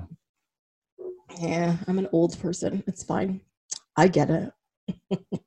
I just didn't go to a lot of movies. I went to so many movies even as a teenager because I did at least one movie a week. It was a Tuesday night or a Saturday night, and bought like two comic books. That's how cheap things were back then. Comic books Ooh. and movies. I could do both. It's fine. Man. Yeah, I, I, didn't. I probably didn't start going to movies regularly until uh, uh, like late in high school when I had a job. So mm-hmm. I could start affording popcorn and stuff. oh no! So see, we didn't go that far. We always snuck candy in, and there was no buying popcorn. That was like twice as much as the ticket to go see the movie. yeah, yeah. Anyways, still love the movie. Amazing. Oh, it's an amazing movie. It's yeah. so good. It, it, stands up great. Yep. Yeah, it does. I'm so happy that it does too. Yeah. So I guess we're gonna move on to Fight Club, which I believe is going to be instantly controversial, which it kind of is based on its content. But um, but yeah, let's let's let's do this. Fight Club. Fight Club. Great. I don't even know where to start. um, both of these movies were fun. Yeah. So I will give you an anecdote for this movie as well. Um, I did not see this movie in the theater, even though I was of age to see it in theater and everything. Um, but I do remember it was probably around this time of year. I believe it was around Christmas. And I was in Sam the Record Man downtown buying some stuff.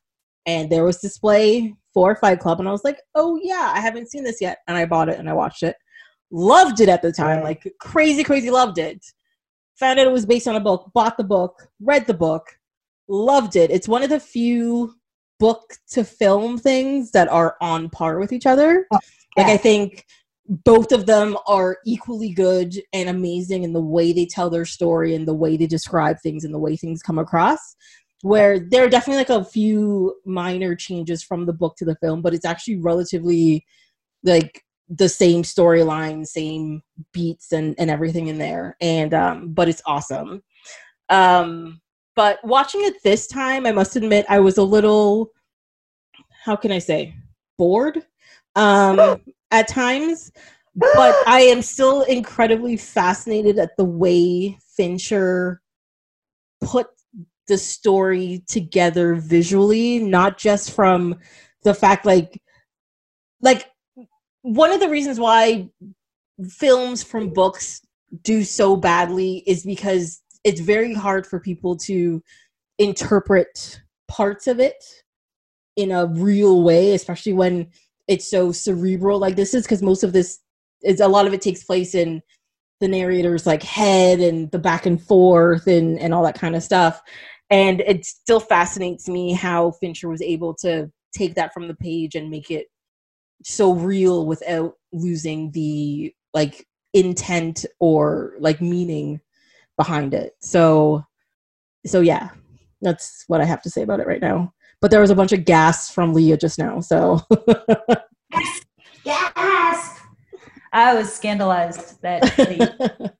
look, I can I can understand finding the movie boring if you've seen it nearly as many times as I've seen it. Um, mm-hmm. I can definitely understand that. Uh, but I think I, I have a hard time talking critically about this movie because as you know, I, I, feel really strongly that the things that you love when you're a teenager are the things mm-hmm. that you for the rest of your life because you can't you don't love anything that same way and this stupid movie just wormed itself directly under my fingernails and like in my like tiny, edgy teenager, black heart, and it was just like, no, you love it forever now, and so Mm. stuck with this dog forever. Yeah. Um, Yeah. Similarly, Yeah. I, I watched it uh, when I was a Yeah. faux angsty.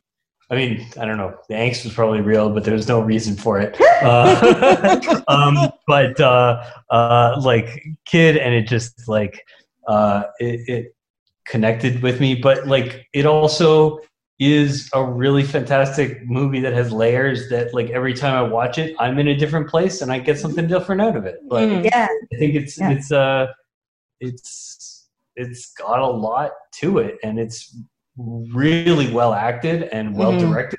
Fincher just being like, you know, being Fincher. And, and it's just like it's a cool story. It's about things that I think uh you know are kind of universal in terms of the the the emotions and the and the like lack of of direction and things. I don't know. It's, it's Yeah. uh, Now let me let me clarify something.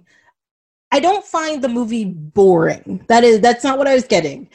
There are points in the movie where I found myself bored. It's very different.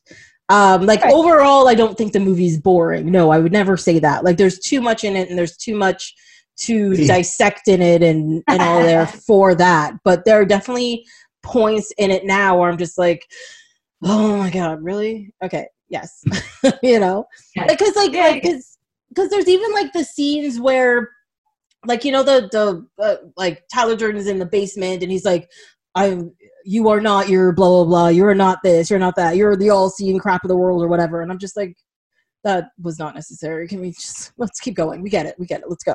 You know? Um like so there's parts like that where I'm like now you're just sort of like you're you're just full of yourself on those scenes. Like it's just extra um but yeah no like i, I don't find the movie boring is, is all i wanted to say it's not boring there's a lot going on in this movie. Um, Yeah. Can I ask? I want to take a detour. Mike, did you watch this movie in a theater? I don't think so. Yeah. Yeah. Tracy, when you watched this movie, you said you were in a theater. When when did you do you remember the moment that you put together the twist? No fight club i didn't see in the theater Okay. No. fifth element i saw in the theater fight club i did not i bought this at sam the record man and i watched Oh, it at right. home the first time yeah Uh, all my gasping clearly starved my brain of oxygen. I forgot what you just said. it's okay do you like? Do both of you remember the twist hitting you? Yeah. yes Yeah. Well, because that's one of the reasons why, like, I think I loved this movie so much is that the twist was so perfectly well hidden in it the first time you watch it that, like, at the end, you're just like, wait, what? You know? Yeah. And then, but even after I've probably watched this movie maybe 50 times or so. And but still, every time I watch it and you're looking for the clues, because there are clues throughout the whole movie that indicate this. Um, like even from the moment Tyler Durden's created, it's in there. And but even despite the clues being in there you know where the twist is coming, when you hit the twist, you're still like, oh yeah, that's right. Okay, I knew this. Okay, yeah. It's just it's just so well done, you know? Mm-hmm. Yeah. I I remember when I was growing up that the the crying game was a big deal when I was like a really little kid, and I don't think I fully like grasped what the twist like Was. the severity of the twist and how badly that would mess with grown-ups.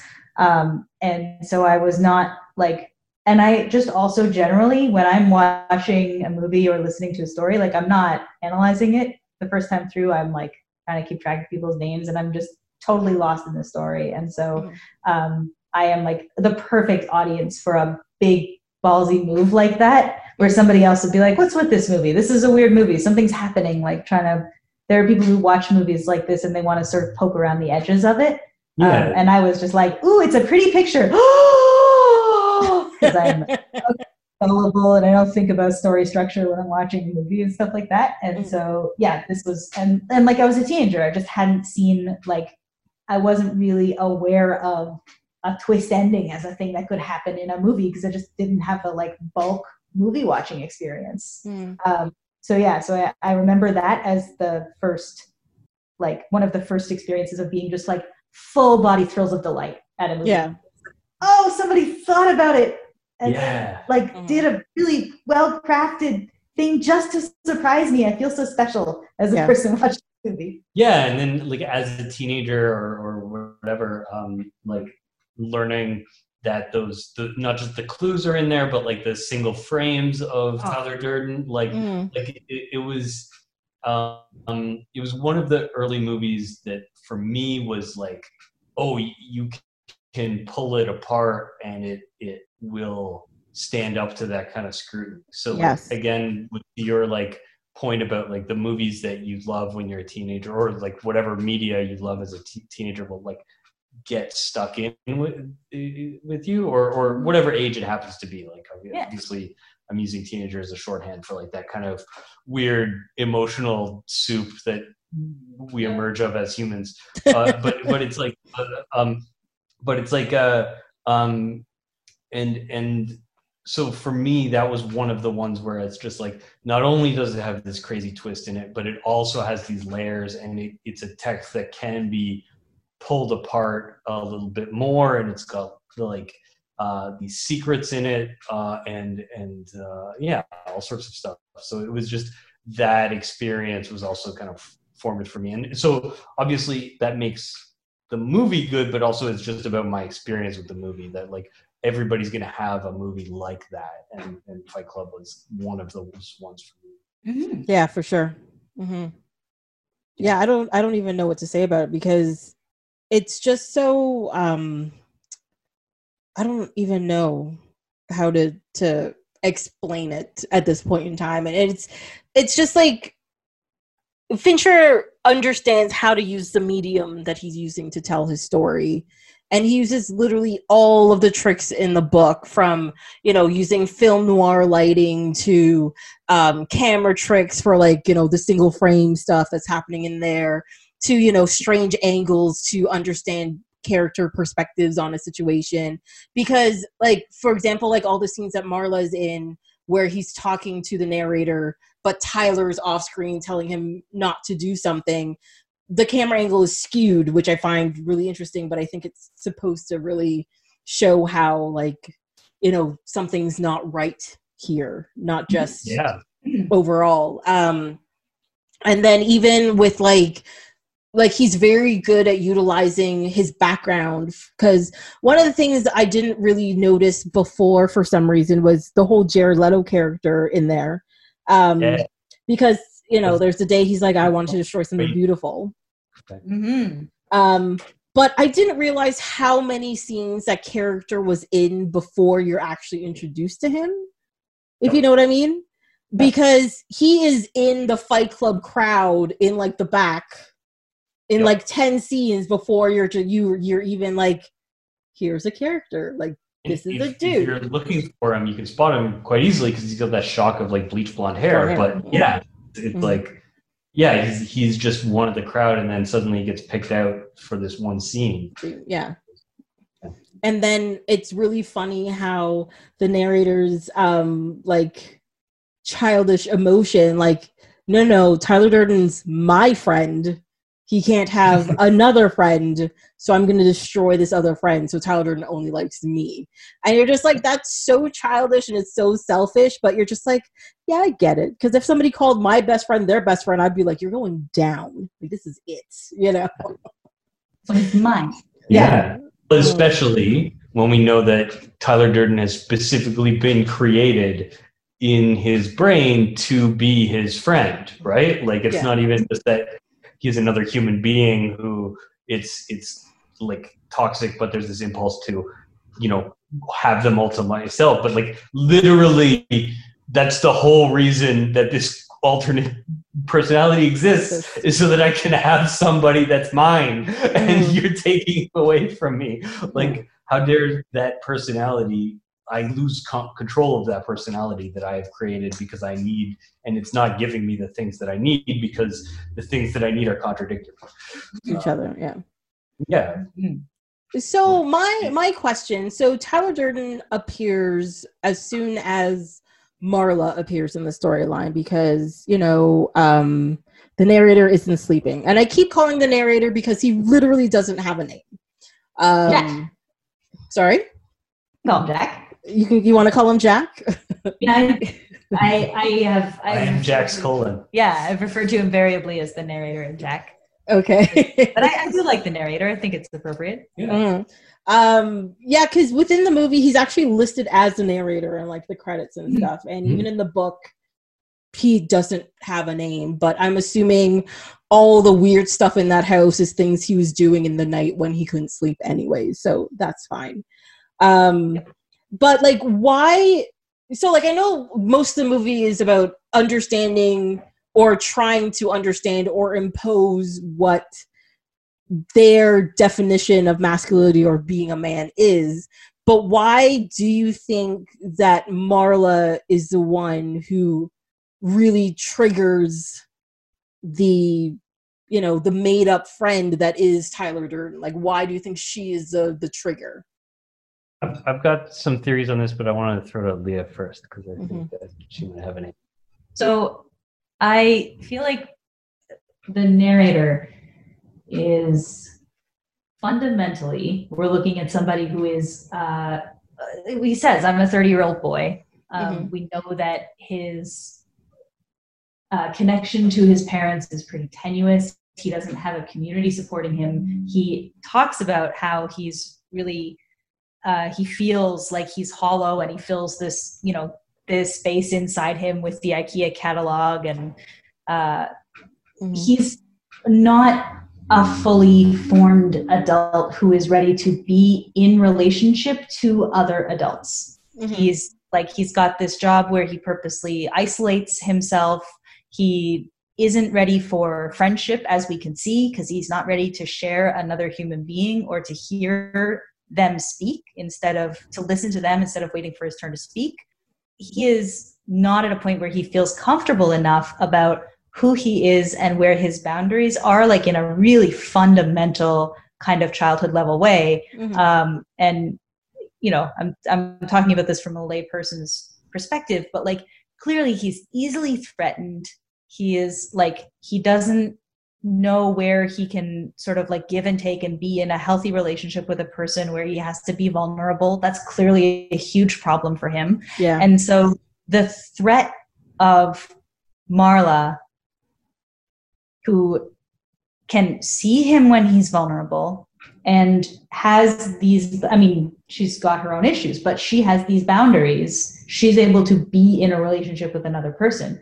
In the book, she's got this like comic string of ex boyfriends. And so we know that she's tried like dating before. And so we get a little bit a little bit more from her where there's i think more of the manic pixie dream girl thing that comes in just because there's a lot to get through in this movie and, and we Mhm. can't explore her backstory quite, quite the same way but i think that the reason yeah the reason that we see tyler emerge when marla emerges is because the even the notion of whether or not he recognizes that he might be attracted to Marla, or just the notion of like, here is somebody who could potentially see me as a human being, who I might need to be uh, like vulnerable and honest with, even enough to have like a passing friendship, Mhm. is so terrifying that he completely goes the other way for control.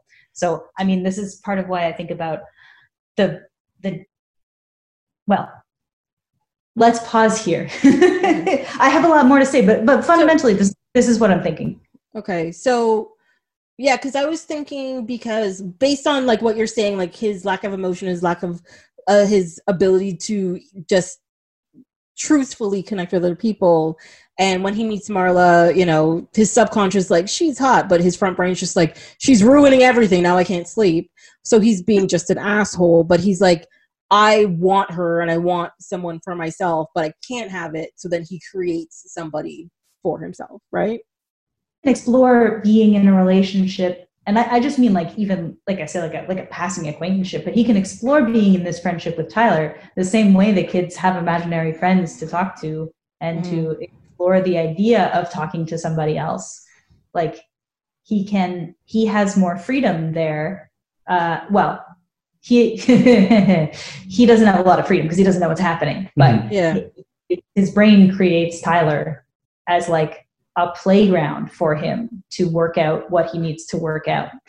Mhm. Yeah. Well, and I think also that there's like the the mixture of his attraction to Marla um, with his inadequacy as a human being. Mhm. So even even if like he doesn't recognize that he's in, emotionally incapable of having a relationship, he probably recognizes that he's emo- he's incapable of attracting a woman uh, in any kind of sexual way. So if he's att- if he's attracted to her, he's like, I'm going to create like a, an alternate version of myself that's attractive. That's Brad fucking Pitt. Yeah. Uh, sorry, but who can attract that, and then also simultaneously, like he hates that he is attracted to her because he hates women, and uh, so he like is needs to externalize that. He can't admit that he is actually in any way attracted to her, um, and and so when we see uh, the relationship that Tyler forms with Marla, we see it as as entirely sexual because he he literally won't talk to her when they're not having sex, right? Like Tyler Mhm. Can't talk to her, Get her out of here. right? Yeah. Like like like, in the in the same like it's they even before we know that it's all in his head and he's just swapping personalities. He's saying he's Right. replicating his parents' relationship. He is the go-between Yeah. when his father and his mother couldn't talk to each other, right? Like it's Mhm. yeah, I don't know. That's that's my like whatever uh, Yeah. extra wrinkle on on all the stuff that you said about about the creation of the the kind of play Mhm. uh, personality that needs to, it, to, yeah. well, to explore. Yeah, Mhm. Yeah. No, I, I think I agree with all of that. Like I like I mean, most people when they get older, they replicate relationships they knew when they were growing up, whether it's functional or dysfunctional, because that's what they know as that kind of relationship, right? Um, and until he's able to break out of, you know, his relationship with Tyler and realize, you know, that kind of relationship is wrong or not functional, I should say. I mean, not wrong, but not functional. Mhm. Is he able to admit to her that, you know what, you met me at a really weird time and we can, you know, try to be quote unquote normal? And you're just Yeah. like, okay, as literally the world crumbles around them. So, yeah, yeah, it's, uh, so good. yeah. I get to literally watch him play house with Tyler. Yeah, because the he's just barely able to adjust to the idea of another human being who is also him never mind a woman Yeah.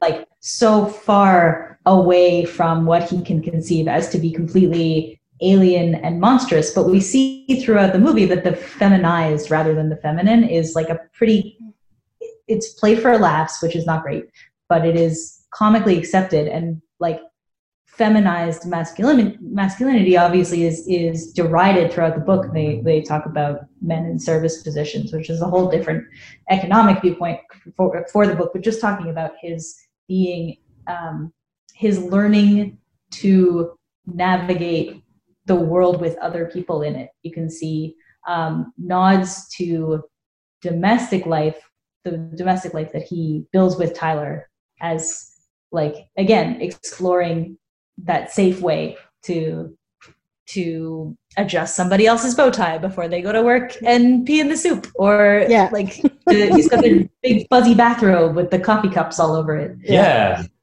Yeah. There's something very so uh, comfortable in his sexuality that uh, tyler durden is that is so opposite um, that that he like he he's again he's brad pitt and he's, he's tyler durden so he- there's no there's no vulnerability in him wearing silly sunglasses or the big you know fuzzy bathrobe or uh, um, any of these other things like he can fill in the sides of his personality because he doesn't feel vulnerable. Like Tyler Durden doesn't feel vulnerable the way that the narrator does. Yeah. Does. Mm. Yeah, because he's he's letting his, you know, it's it's all his desires of who he wants to be portrayed in this this entity that he doesn't realize is himself. Like just because you want to be that way doesn't mean you can't be that way. You don't have to create something else to be in that situation. But I also Mm. always found it super hilariously hypocritical about the movie that, or maybe more tongue in cheek, that they actually hired Brad Pitt in 1999 to be this like uber against you know this feminine or or hollywood standard of beauty because at that point in time he was the hollywood standard of beauty. He was the one you know in his underwear and shirtless on like the cover of a magazine. He was the one who was mm-hmm. like the sexiest man alive. Like he encapsulates everything like brad pitt encapsulates everything that tyler durden is quote unquote against. But mm-hmm. You know but because of the narrator's mind like if brad pitt was a real person in his society i think his imaginary friend would be brad pitt because it's opposite to what he is in general right so it's both kind of like tongue-in-cheek and hypocritical at the same time if you understand what i mean yeah, for sure. He's internalized those standards so much that his hyper masculine, his what he's, you know, what he sees as this like, uh, not hyper. Well, okay, he's internalized these standards so much that he is not thinking about the team of makeup artists and costume designers that are making Brad Pitt into Tyler Durden. He is imagining Tyler Durden as an effortless performance of the masculinity that he aspires to and Yes. it's the performance that gets derided i think in on like on both on both ends because we see that marla singer is not great at performing femininity right her Mhm. makeup is weird her hair is weird she's kind of stomps around like she's you know she's incredibly attractive but kind of off-putting like she's not um She not like small or gracious enough like she's kind of awkward Yeah, and even Yeah. just from a practical point, like we were just talking with Fifth Element about the like um, the makeup applicator, yeah where like the all of the, like the, the to to be put together to look a certain way. It, I mean, this isn't always the case, but the the kind of impression is that it's uh, that you give out into the world when you are put together like that is that you have all of these other things uh, sorted out in your life. i've right? got that sofa problem handled You've got your sofa Mhm. problem handled. So, so the idea that um, like Marla Singer is a little bit you you see somebody who doesn't have all that stuff together. That she is struggling to just get up and out of the bed every day and like you know putting herself together in in ways that that aren't that that indicate that not everything is great at home, which I think is totally reasonable to Yeah. assume based on what um, whereas uh, Tyler Durden doesn't have that, right? Like he can live in that crazy place with the brown water and somehow pass in really high like society. Like he can sh- he can show up to a to a um, department store uh, well not just the department store but but even uh, do the catering jobs Yeah. where like you you can't show up rumpled to some of those kinds of things right Mhm. like so the the capability of being able to do that without putting in the work of maintaining a home and mm-hmm. maintaining a like a life that's that's that all of those things that allow you to have a keep a white suit pressed in your home and Yeah. be able to call up on it when you need to is ah, like That's a really good point. I I've watched this mm-hmm. movie a lot, and I've never thought about. Well, and, and there could be all sorts of uh, you know ways around that. I mean, people, tons of people do that in real life all the time. But like, he wants to imagine a world where you don't have to do things like sweep or vacuum or call a plumber or or do all, all the life maintenance things that allow you to present as capable in the world. He just wants somebody to be able to walk in and do that, and Tyler Durden can do. Yeah, and I think the thing is with that character too is the fact that his want to be like this uber masculine brawny man type figure uh leads him to believe that you don't need to do all of that stuff to be that figure. Like there's Yeah. no like no there's no reason for me to have to sweep. There's no reason for me to have to do dishes. There's no reason for me to know what a duvet is. Like like there's nothing wrong with i don't think it's unmasculine to know what a duvet is but Yeah. but like for him he considers that to be not even i don't even think he considers it to be feminine or anything i think he just thinks it's not masculine to do all of this extra stuff like to do all the things you don't want to do is is unmasculine. And for you to be a man you should be able to do what you want to do. And for you to feel anything you need to get the shit kicked out of you. And that that's why he starts a fight club because i think you know pain is the thing that triggered actual emotions in him. And you know like you have a lot of like those those other movies who are just like oh i you know pain is the only time i feel alive. And i, I really think that's what's happening with his character in this where you know he starts to fight club because i want to feel something pain is a way to feel something that's definitive. Whereas like you're saying with like marla and his interaction with like tyler and all that kind of stuff he doesn't know how to quantify or define what he's feeling with them but pain i'm like no that's pain. I hurt myself. I can mm-hmm. define what this this emotion is. Yeah or this Yeah, and it, and it leaves lasting marks. It, it it starts reshaping himself and his interactions with the rest of the world. Mhm. Like when we see him in the office and he's all beat up, and you know he's got the blood in the meeting on his Ah, teeth. yeah.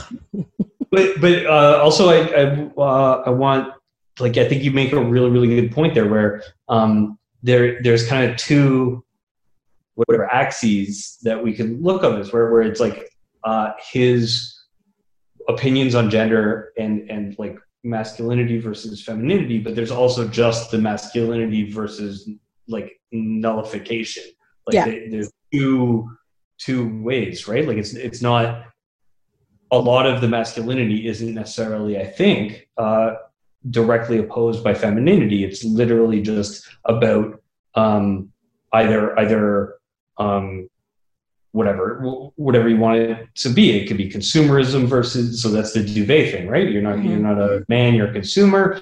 Uh, but also it's it's uh, agency versus servitude. Um, all of those things are are like wrapped up in that masculinity that's not necessarily opposed to to femininity yeah.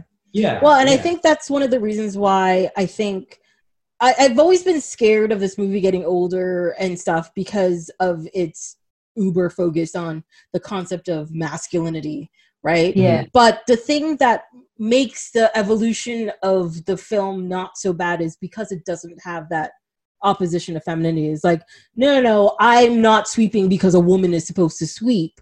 They're like, I'm not sweeping because I'm a man. Those are those are actually very two very different things, right? Yeah. We're both sold on a on a uh, fable that we need to sweep. Like, no, you idiots! Like, as I get older and more entrenched in my creature comforts, it is funnier and funnier that he's like, we all have to hit bottom, and then like I am increasingly the narrator, just like turning on the tap and like, oh, gross. yeah, it's, no, it's so true. What is?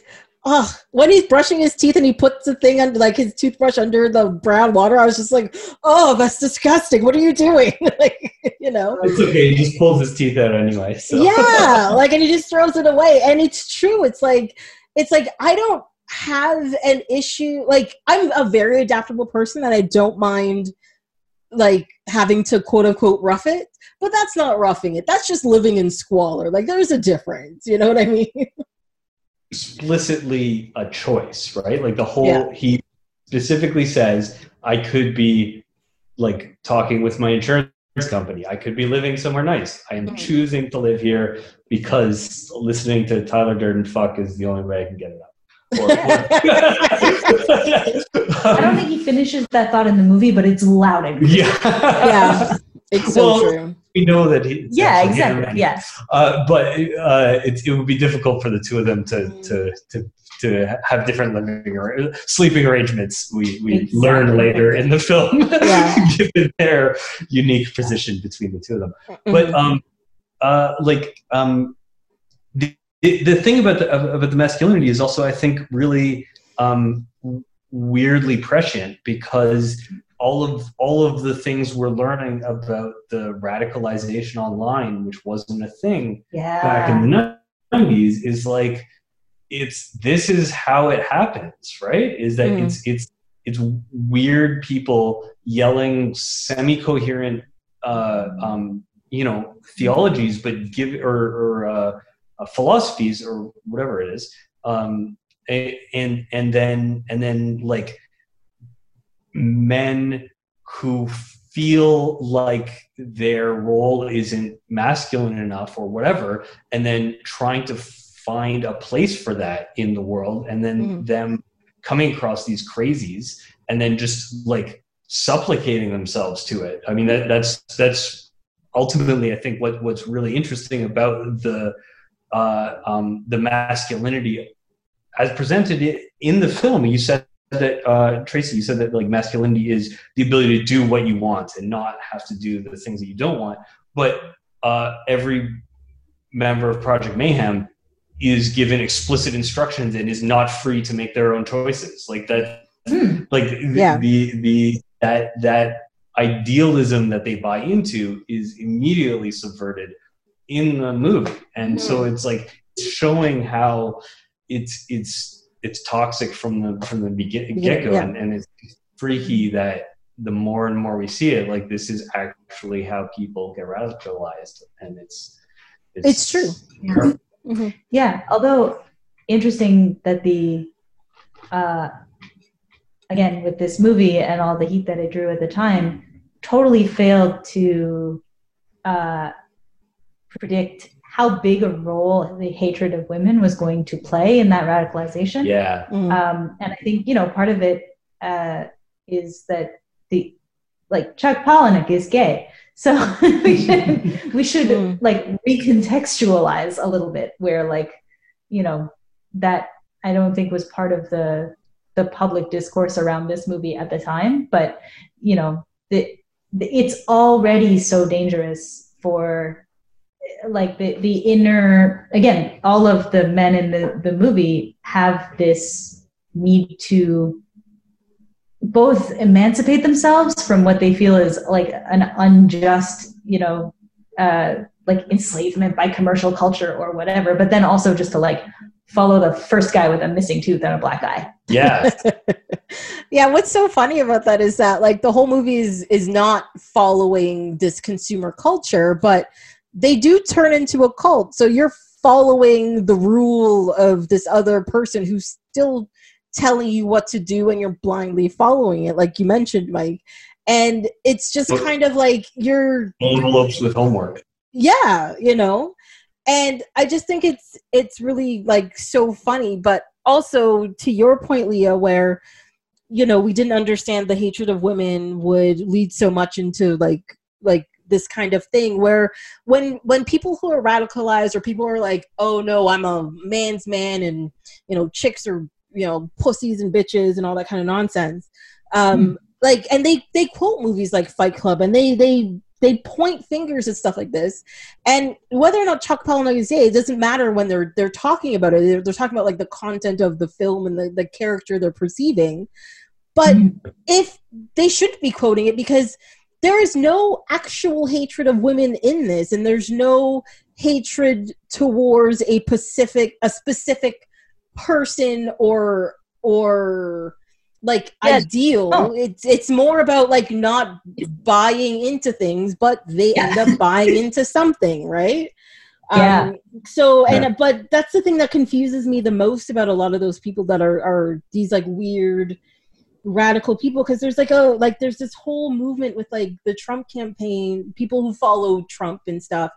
And they're just like Homelander from the boys is like, you know, that's what America is. And you're like, but that's the bad guy, you know? So yeah what you're saying is not actually helping your cause, you're making it worse. and I think the ideal um, idolization of Tyler Durden in this movie is means that people aren't actually getting the point of the movie. It's like he's not a person to idolize; he doesn't exist. you know. Yeah. So, yeah. and and like to to be perfectly honest, like when I first watched it, Oh, yeah. I, I was exactly that. I was like, oh yeah, consumer culture is bad. Tyler Durden, great. Yeah. Like, Yeah. but but that's also like that's part of the part part of the appeal is is knowing that it is so seductive that you mm-hmm. you turn off the parts the more critical parts of your brain to to think about that uh, and and uh, because it sounds right because it feels right it makes you feel better about the things that you don't like about yourself it, Yeah. it, Mhm. gives you gives you a way to externalize it even if you're not creating your own Tyler Durden you're creating a version of yourself that's not that doesn't you know uh, feel so weak or um, uh, incapable or just like put upon. I don't know. Mhm. mhm. Well, the first thing you've got to do is withstand your three days of criticism, Yeah. right? First thing Yeah. a cult does break you down that way. Yep. Um, Yep. I did think it. Yeah, it was really interesting to to come back to this movie. It's been a few years since my last rewatch, and I was a little bit again apprehensive. Me about- too. Yeah. As I continue to try to grow and learn, I get you know, I worry that I'm going to have to leave this movie behind. So far, so good. There's still stuff in there I can love. Yeah. Um, but yeah, it is again as I as I get older. Also, I like I am more and more the narrator. I'm just like he is a human being, and you're not going to bury him in the garden. Yeah. And that that Mhm. scene especially is so much faster than I remembered it being. The tip Yeah. over from Meatloaf hitting the table like that, which is he's only been in a couple of movies, and he's dead on the table in two of them. Um, but he's and the the the way that the guys crowd around and just immediately get everything wrong, interpret everything wrong. I understand. In death, a project, a member of Project May- Mayhem has a name, and then they start chanting his name as Robert Paulson. Like they're such idiots. Yeah. Like, Yeah. a lot more for laughs than I remember as a teenage edgelord seeing this movie the first time and just being like, "Oh, they're really building a revolution." Like, no, they're just a bunch yeah. And Yeah. yeah, it's really um The space monkey Yes. thing gets takes on different meaning every time I watch it. But Yeah. it's like, oh, they're dumb. Yeah. yeah. they're just Yeah. flinging poop. Yeah. No, and it's and it's so so true because yeah, like like Lee was saying, I was apprehensive to watch this because I know the content of the film, right? And I'm just like, oh god, this is gonna has gonna age so bad after like Me Too and and all the stuff that's been Yeah. going on and but then you watch it and then this is when I realized I'm like, no, it's not about masculinity versus femininity. It's about just masculinity itself. It doesn't Yeah. it doesn't go against anything and and so it's making the aging process of the film much more interesting but the ideas of masculinity in this is you know to be to be a man you have to be beat up. Like i don't i don't think that's necessary. Like i don't think to be a man you have to have pain whether mental or physical or you don't have to have bruises or scars or you know just like destroy yourself to be a man. But Hmm. also you have to live up to some sort of ideal or some sort of idea of what you want to be what your understanding of who you are is and like like i think of course with a movie like this it went to an extreme to get to that point but i think uh i think people in real life slightly know better because I, I remember this movie. Well, no, this movie when this movie. I know, right? But I think like this movie came out, and there was a whole there was an incident of people trying to start real fight clubs around the world, Yep. which which failed because I think most people realize I don't want to get the shit kicked out of me like twice a week. I don't Yeah. want to be in It's chronic pain all the time. Yeah, you know. And they're like, yeah, sure. Maybe I won't buy from IKEA, or maybe I'll. I I don't care what that guy looks like in that poster, but I got you know I'm my jaw's broken and I have three missing toes now, so maybe I might quit the Fight Club. You know. So I can start uh, start a toe finding club. yeah, Just look around, yeah. look around, check your immediate areas. Yeah. Anybody have a phone that we can? Yeah, Yeah. flashlight. just Yeah. if you find one, just put it in a cup of ice. We'll we'll just take Yeah. it. We're good. We're good. Yeah. Somehow I, we ended up with four toes. Doesn't I was only to This is not great. Everybody check your toes. yeah. Um, so I, I did want to just explore one thing about this is because, like you said, the I, I totally agree. I don't think it's masculinity versus femininity. I think it's masculinity versus what they what the movie might perceive as like a forced feminization or servitude Yeah. um, Mhm. as part of engaging with commercial culture. Uh, part of being a man is, as we see in the, the car scene with Project Mayhem, when he says, What's the one thing that you wish that you'd done before you died? And their answers are like very honest build a house, paint a self portrait. Paint a self portrait is not a traditionally hyper masculine, Yeah. really Ideal. like, yeah. Right, yeah, right. It's not like break a dozen noses or like Mhm. break my nose a dozen times, which I don't recommend.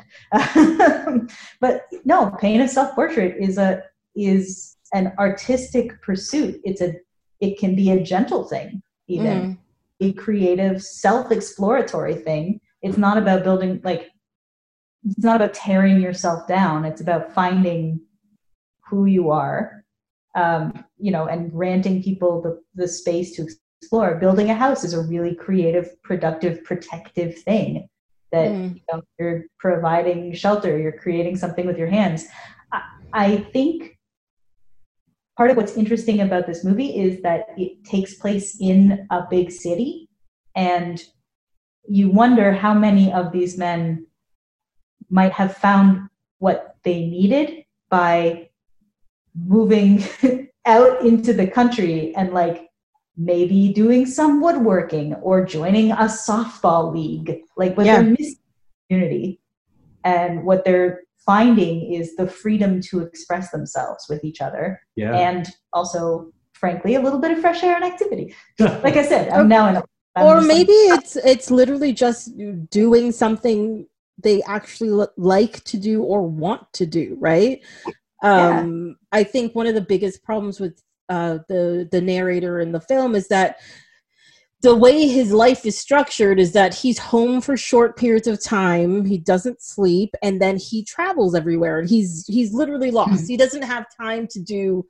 anything that actually gives him joy or pleasure.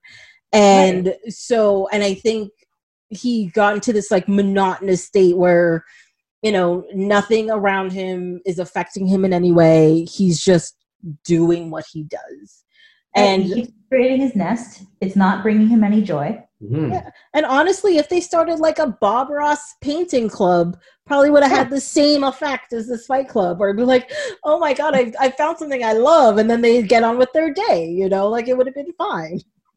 i Yeah. would watch the living hell out of that movie Oh my Yeah. God, yeah. Yeah. The, the only the first rule about Bob Ross Club is Everybody Every needs a little friend. yeah exactly yeah. the first rule is there's no such thing as a mistake only happy accidents Yeah. yeah. But uh, So- but yeah, I mean, uh, uh, that's one way to think about why he needs to go to these um, uh, uh, self-help places. Is they're literally the only places where he can have that kind of community, even though he is incapable of actually relating to those people because he has to give a fake name every time, so that he, to make sure that no one can actually form a connection with him.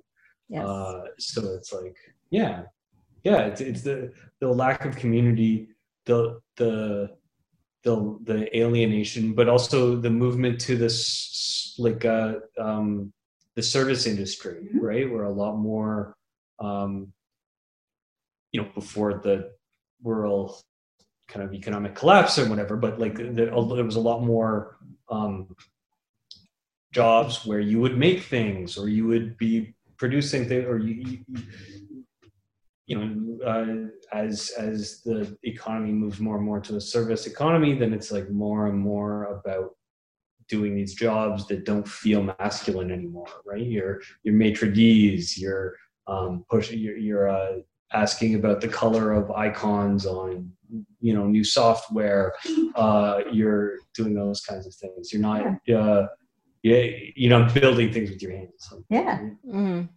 and it's that adjustment that i think we like i still don't think our society is great at handling what that's supposed to look like. Like we're we're learning about it in fits and starts and you know maybe as like old people adjust to like new people in the way, in the way that uh you know gender is changing and things like that that that will help. But like we're still not we still don't have a great position to put men who feel alienated by these changes in our society because we have such a narrow view of what that's supposed to look like. Mm.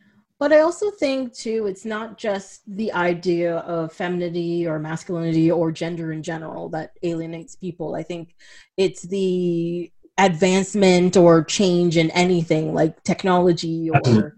Or like your city around you like you know you lived in a small town but now the city's encroaching on your town and how to you know navigate new people or new spaces or you know you have to get a new car or you know you can't do the thing you used to do or or anything. And there are always going to be people who are like stuck i want to say where they're like no no no this is how it's always been done. This is how it's continued to be done. And you they they are not going to want to evolve or change because evolving or changing is Yeah. too hard Sure. or too much effort right Yeah, like right now, people are saying, well, what if uh, Joe Biden wipes out student debt? I paid my student debt, so that's not fair, yeah right? Yeah. It's just be talking about wiping out debt, which is what they do in the movie. Is like, Mhm. how would I, how would I adjust to that? Like, we're starting to look at change in society that might go towards Fight Club, and people are still like, I have no mechanism to adjust for this. I have no way to like, Yeah. take on new th- like Mhm. either way, whatever way the movement goes, it's there are people who are not being taken into account. say really quick that Yeah. yeah I, I don't think that it's it, um, the reason I was focusing largely on on masculine uh, alienation is is uh, mostly because the movie I think Yeah. is more about Mm. this yeah that that other that, that this alienation can't happen to anybody. I feel like there's a- a great movie about Marla Singer that has not yet been made. right.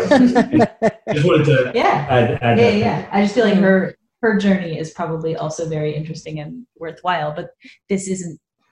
This is a movie about men specifically. Like there has to be a space to tell that story. Mhm. Well, I will admit there there has been a comic book series called Fight Club 2, which is a continuation of the story. I read that that existed and did not care for what the summary that I looked up. I, apparently, Palahniuk is involved, which is Yes. at least something. But I mean, I think I have like six or seven issues, and I've read three of them because I was kind of just like, ugh, you know. But it it really has a lot to do with um like what we were talking about in like Fifth Element and in this movie, where you know they've had this harrowing experience, so now they're quote unquote in love. But they don't know each other at all, right? And the series continues with you find out that they got married at some point they lived in they live in the house the paper street house but they've made it like they've upgraded it you know did renovations and all kind of stuff made it so that human beings could live there. exactly exactly um, they've had a child together but their life has become so boring and so full of you know all of the issues that they had before they got together. So like you know the narrator is just like i'm back to picking things out of a catalog. I'm back to everyday life going to work and from work. Like nothing interesting is happening. Marla's bored. And so of course tyler manifests again right uh, that's as far as I got it was Blowing my mind right now. This is a real thing. this is a real thing yes Okay, please continue. um I just have one question. You said you had six issues, but you've only read three of them. Is that was that on purpose or? um, do you have at first it was not on purpose but then after i read the third book i was just like yeah i'm good Yeah. yeah it just it just wasn't really doing anything new um Mhm. maybe i hadn't read far enough i don't know but it was really just kind of rehashing what was going on in fight club except marla knew you know, about the narrator split personalities. That's it. Um, and he's like on drugs to suppress Tyler and all this kind of nonsense. Well, because I mean, if you if you read the book, you'll know at the end of the book he's in an institution. Um, at the end Yeah. of the book, which they leave out in this, and this this book series goes from the book version, not the movie version. So you know he's been institutionalized and all that kind of stuff. Yeah. I, I have to say another choice that really, really um, improves the movie because I did not. That ending is perfect for the book. The It movie is. ending. Yeah. Yeah, I think if they included that in the movie, you'd have been Yeah. like, "Oh, this is stupid." But in the book, like you read it, and he's he's like, I think he wakes up and he's like, he thinks he's in front of God because everybody around him is in white and the sun is streaming through, and then he realizes, oh no, he's in a therapist or like office, and the angels are orderlies dragging him through the hallway and and whatever. Um, but yeah, it's uh, yeah, it's definitely interesting. Uh, but if you want to borrow those, I'll lend them to you. The ones that I have, at least. Super do. Oh my god. Yeah. Okay. I'm, I am car wreck enthralled. I can't look away. I think there might be a three as well. I saw. Do we think the kid has Like, a okay? three. Oh yeah. I know there's Okay. something up with the kid too in the books, but I, I Ah. didn't I didn't read that far into it, like I said. um, but I I wasn't sure if again or whatever it's called the frank miller's return to that particular thing i don't need Mm. fight club i don't anyway No. i need it yeah i need it in my perfect little bubble I- there. I, I got my fight club problem solved Yeah. no, it's true. Like like no matter how good some stories are, people are just like, oh, I need to know more. And I'm like, honestly, I don't. People are like, oh, we need a Ferris Bueller too. I'm like, we do not. Or we need um even like the Bill and Ted thing. Like they made a third movie like 25 years later, and you're like, it was. I haven't even watched it, but also I don't want to watch it, whether it's good or bad, because I'm like, it's so unnecessary. You know what I mean? Like it's just it was good the way it was and how it was put together. Just leave it alone. yeah Uh, i mean stuff like that. Yeah. It, it depends and it depends on like it, story by story and it depends on what you wanted to do with that story Yeah. uh, like uh, uh, um, i mean fury road is always a wonderful example of that but you don't like that but uh, Uh-huh. but it, it, like just turning to stories where where you're doing something new with it or, or, Yeah. you know Mm. something but it, it that doesn't sound like what's happening with fight club 2 which is- Yeah. Mhm. Well, the, and I think that's the biggest problem is a lot of the people who do sequels to stuff are just like they're like, oh, the first one made money, we should make another one, but there's no point to the second movie. It doesn't matter, just do the same thing again. You're like, that's a waste of time. And it's not. Right. So, yeah. so I, I always refer to this as Ripley syndrome because um, Patricia Highsmith wrote like five uh, Mr. Ripley novels, and Mm. you can see her just really, uh, you know, I think this is a thing that happened to Thomas Harris as well with Hannibal Lecter, and just she really becomes enamored of Mr. Ripley and how talented he is Mhm. and you know wants to tell more stories about him but as the novels go on um, the stakes get lower and lower and it becomes clear that she just kind of really wants to tell like the last novel really struck me because the the stakes are very low and the plot kind of resolves itself in a sort of burn after reading self-enclosed catastrophe kind of way. Uh, um, and you know i think there's there should be merit as well because there are some stories that i want to walk into and stand in for a week and just like yes tell me every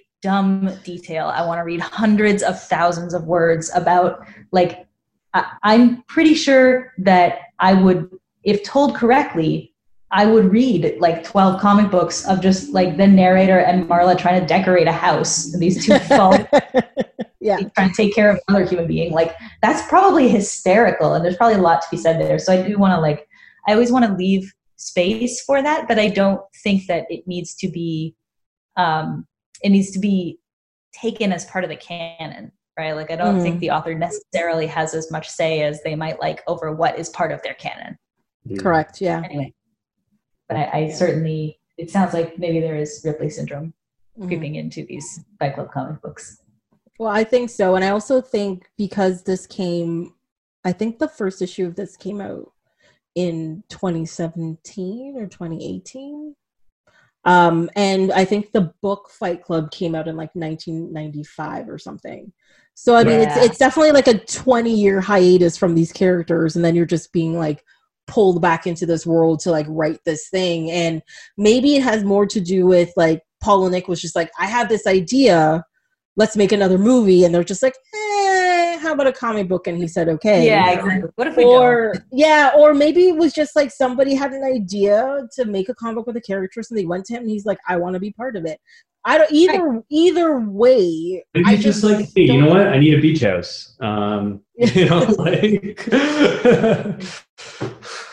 But he's put out so many like um like bestseller books though. Like I've read most of his books. Um, Yeah. two of two of them I haven't read because I literally just can't physically get through the books.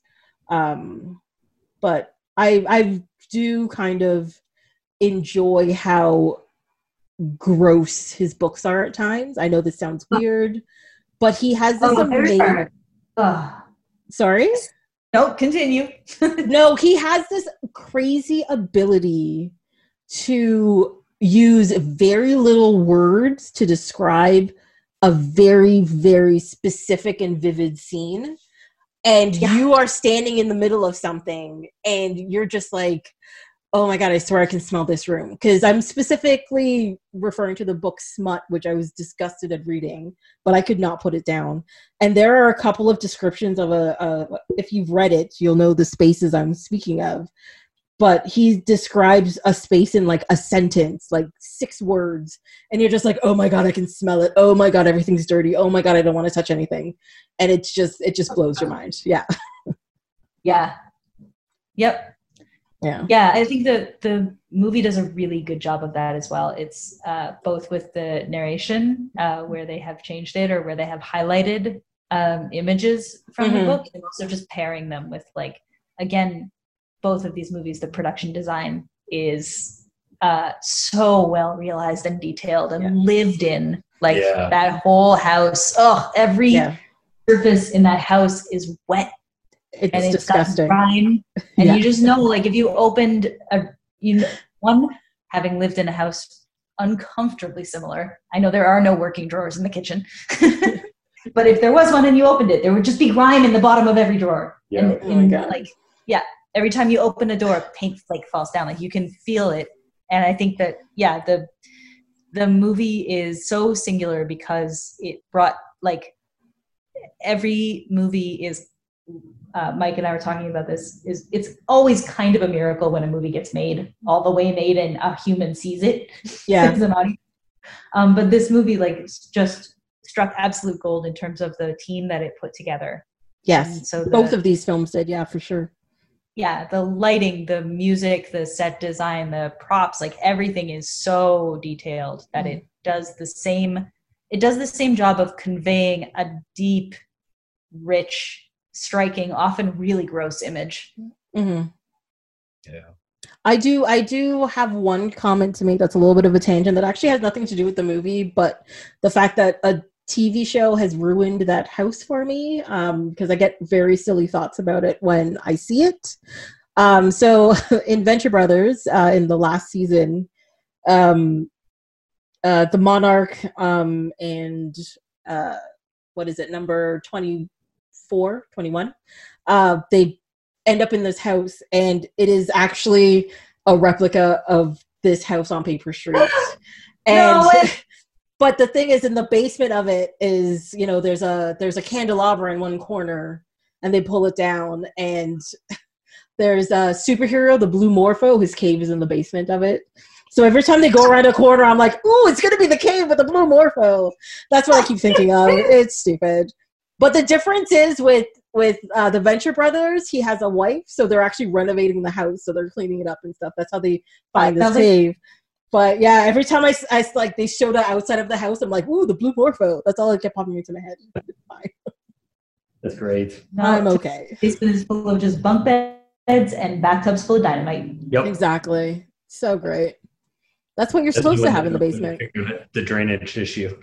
Yeah, yikes. it's also it's like knee deep water. Yep. Yeah.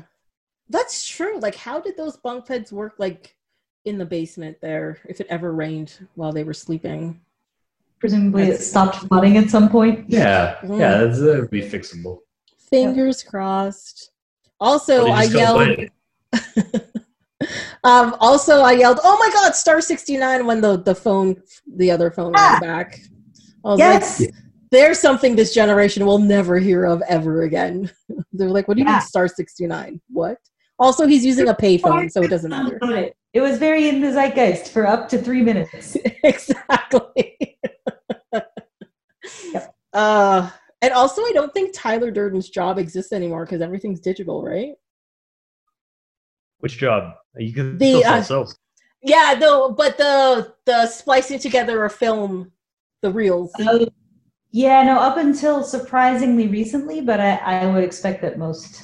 I don't know enough about projections, but Yeah, probably- most theaters are digital. Probably like uh, I know the last one for sure because I also didn't know it was a job until uh, the Underground, which was uh, ten years ago now, uh, when the, the Underground Cinema was open. When I watched a film put on by somebody who didn't know what they were doing Ah, in the projectionist booth, I was like, oh. It's only a job you notice if somebody messes it up. So, yeah, They have to, they the have whole point. stop it for 10 minutes and have a have a um, uh, an intermission so that they can get the reels restored.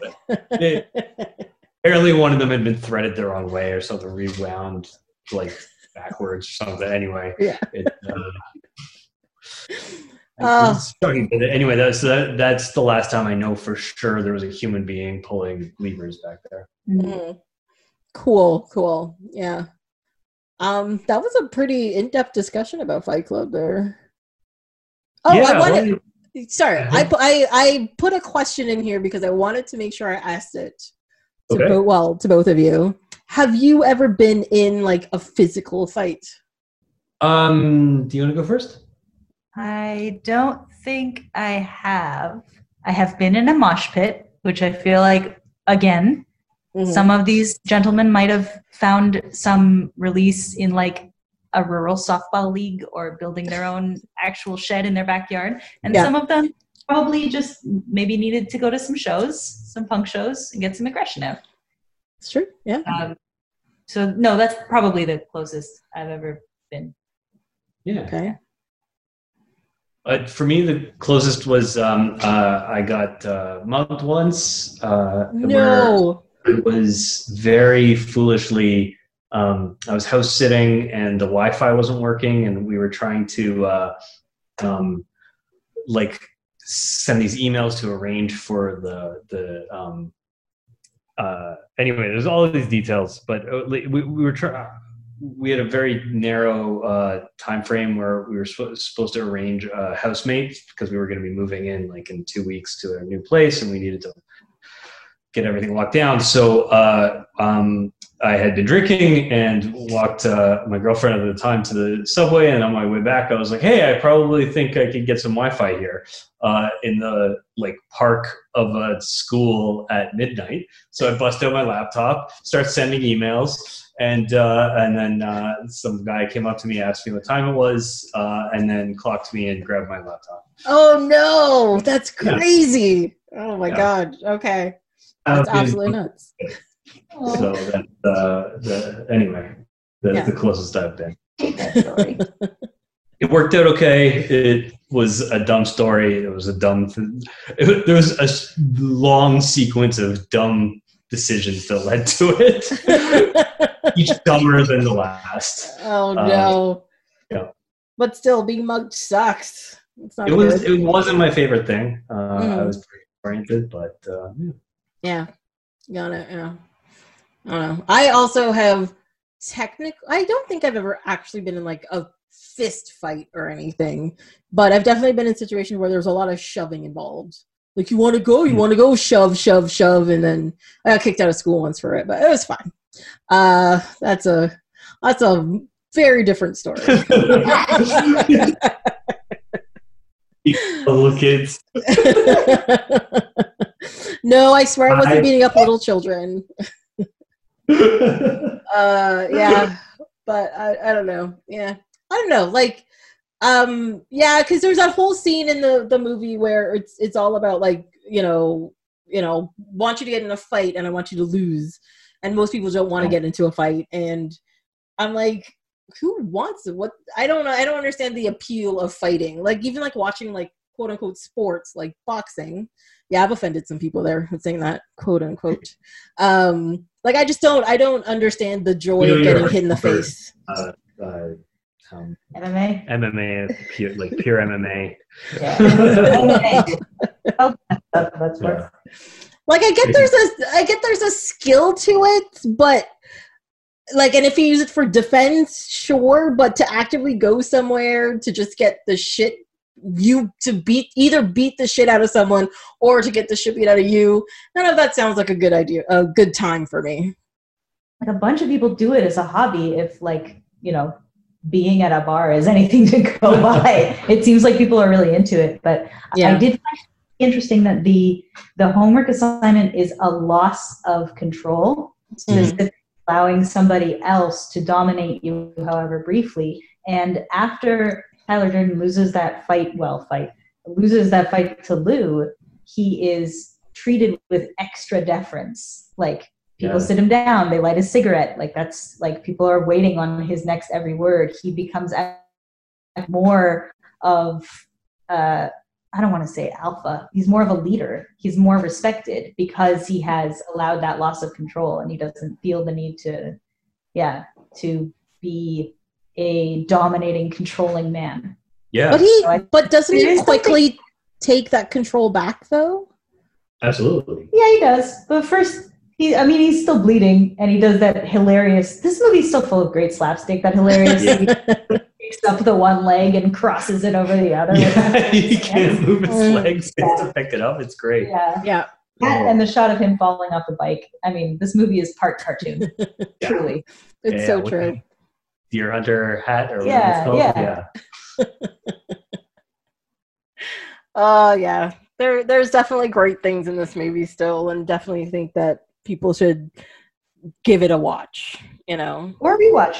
It's a or good time. rewatch. Yeah. Yeah. Any any last thoughts on um Oh wait, no, I do have one last thing. I was looking for a connection between Fifth Element and Fight Club and I found it. As in the priest's name is Cornelius in Fight in Fifth Element and the narrator's first fake name is Cornelius. Nice. That's great. There you go. Wait, wait. So that leads to one other question. Who is in Star Trek in either of these movies? oh my god, that's a good question. I did not look that up. Oh my god. Um, Off the top of right. I hate you so much right now. Why are you doing this to me? Podcast, you can it out. um, hold on, hold on. Okay, is it? Is it? Um, uh, hold on. Uh, no, I was wrong. I thought it was Lee Evans for a second. No, he was in Doctor Who. Little known fact: Brad Pitt played Bosun Jenkins in the pilot of TNG. I feel like that's not true. I'm sorry. What? What? Oh my god. Don't tell me these things. Now I got to do research to find out. And is this true? Is this fake? What's happening? Probably not true. I don't I'm pretty sure Bosun is not a uh, rank in Oh, Star Trek. Oh my god. But not about space pirates. I've never seen. I don't watch a lot of Star Trek. I watch way too much Star Trek. That's my biggest do problem. parents have ranks? I have follow up questions. All right, never mind. I was talking to my friend the other day, and I was like, I should start a Patreon where I talk about Star Trek, but tangent into to movies that I've watched off my shelf. So then it's op- opposite of what I actually do on the podcast. Yeah. and they're like, okay, that's weird, but sure. Oh, but I think it'd be hilarious. Synergy. Yep. Exactly, right? Um look, if I find it I mean, I'm like 90% sure somebody has been in Star Trek. I would not be surprised. because, like I keep saying, somebody from Star Trek is in everything. Look, there, found it. Star Trek Enterprise had oh, the president, Tommy Tiny Lister. There we go. Nice. He was in it. He has been Um, in so many things. He played um Klaang. Oh, that would be a Klingon, I believe, in the episode Broken Broken Bow from 2001. Is that different from a Klingon? Sorry? You said Klingon. No, he played Klaang the Klingon. Ah, Yeah. Okay. I, be- I believe Klaang was a Klingon. Yes. I didn't got- watch it the way through, but I feel like What is happening on this show? Klaang the Klingon. Let's It see. does have a Star Trek Yeah, music. Klaang was a Klingon courier um, in the service of the Klingon High Council. There you go. Cool. Found it. See, there's there is always one. Sometimes it just takes me an extra minute. Okay. Yeah. Well, I feel like we can wrap up then. Now that- now that yes. I've I've made the the Star Trek reference has come into play, so it's fine. Yes.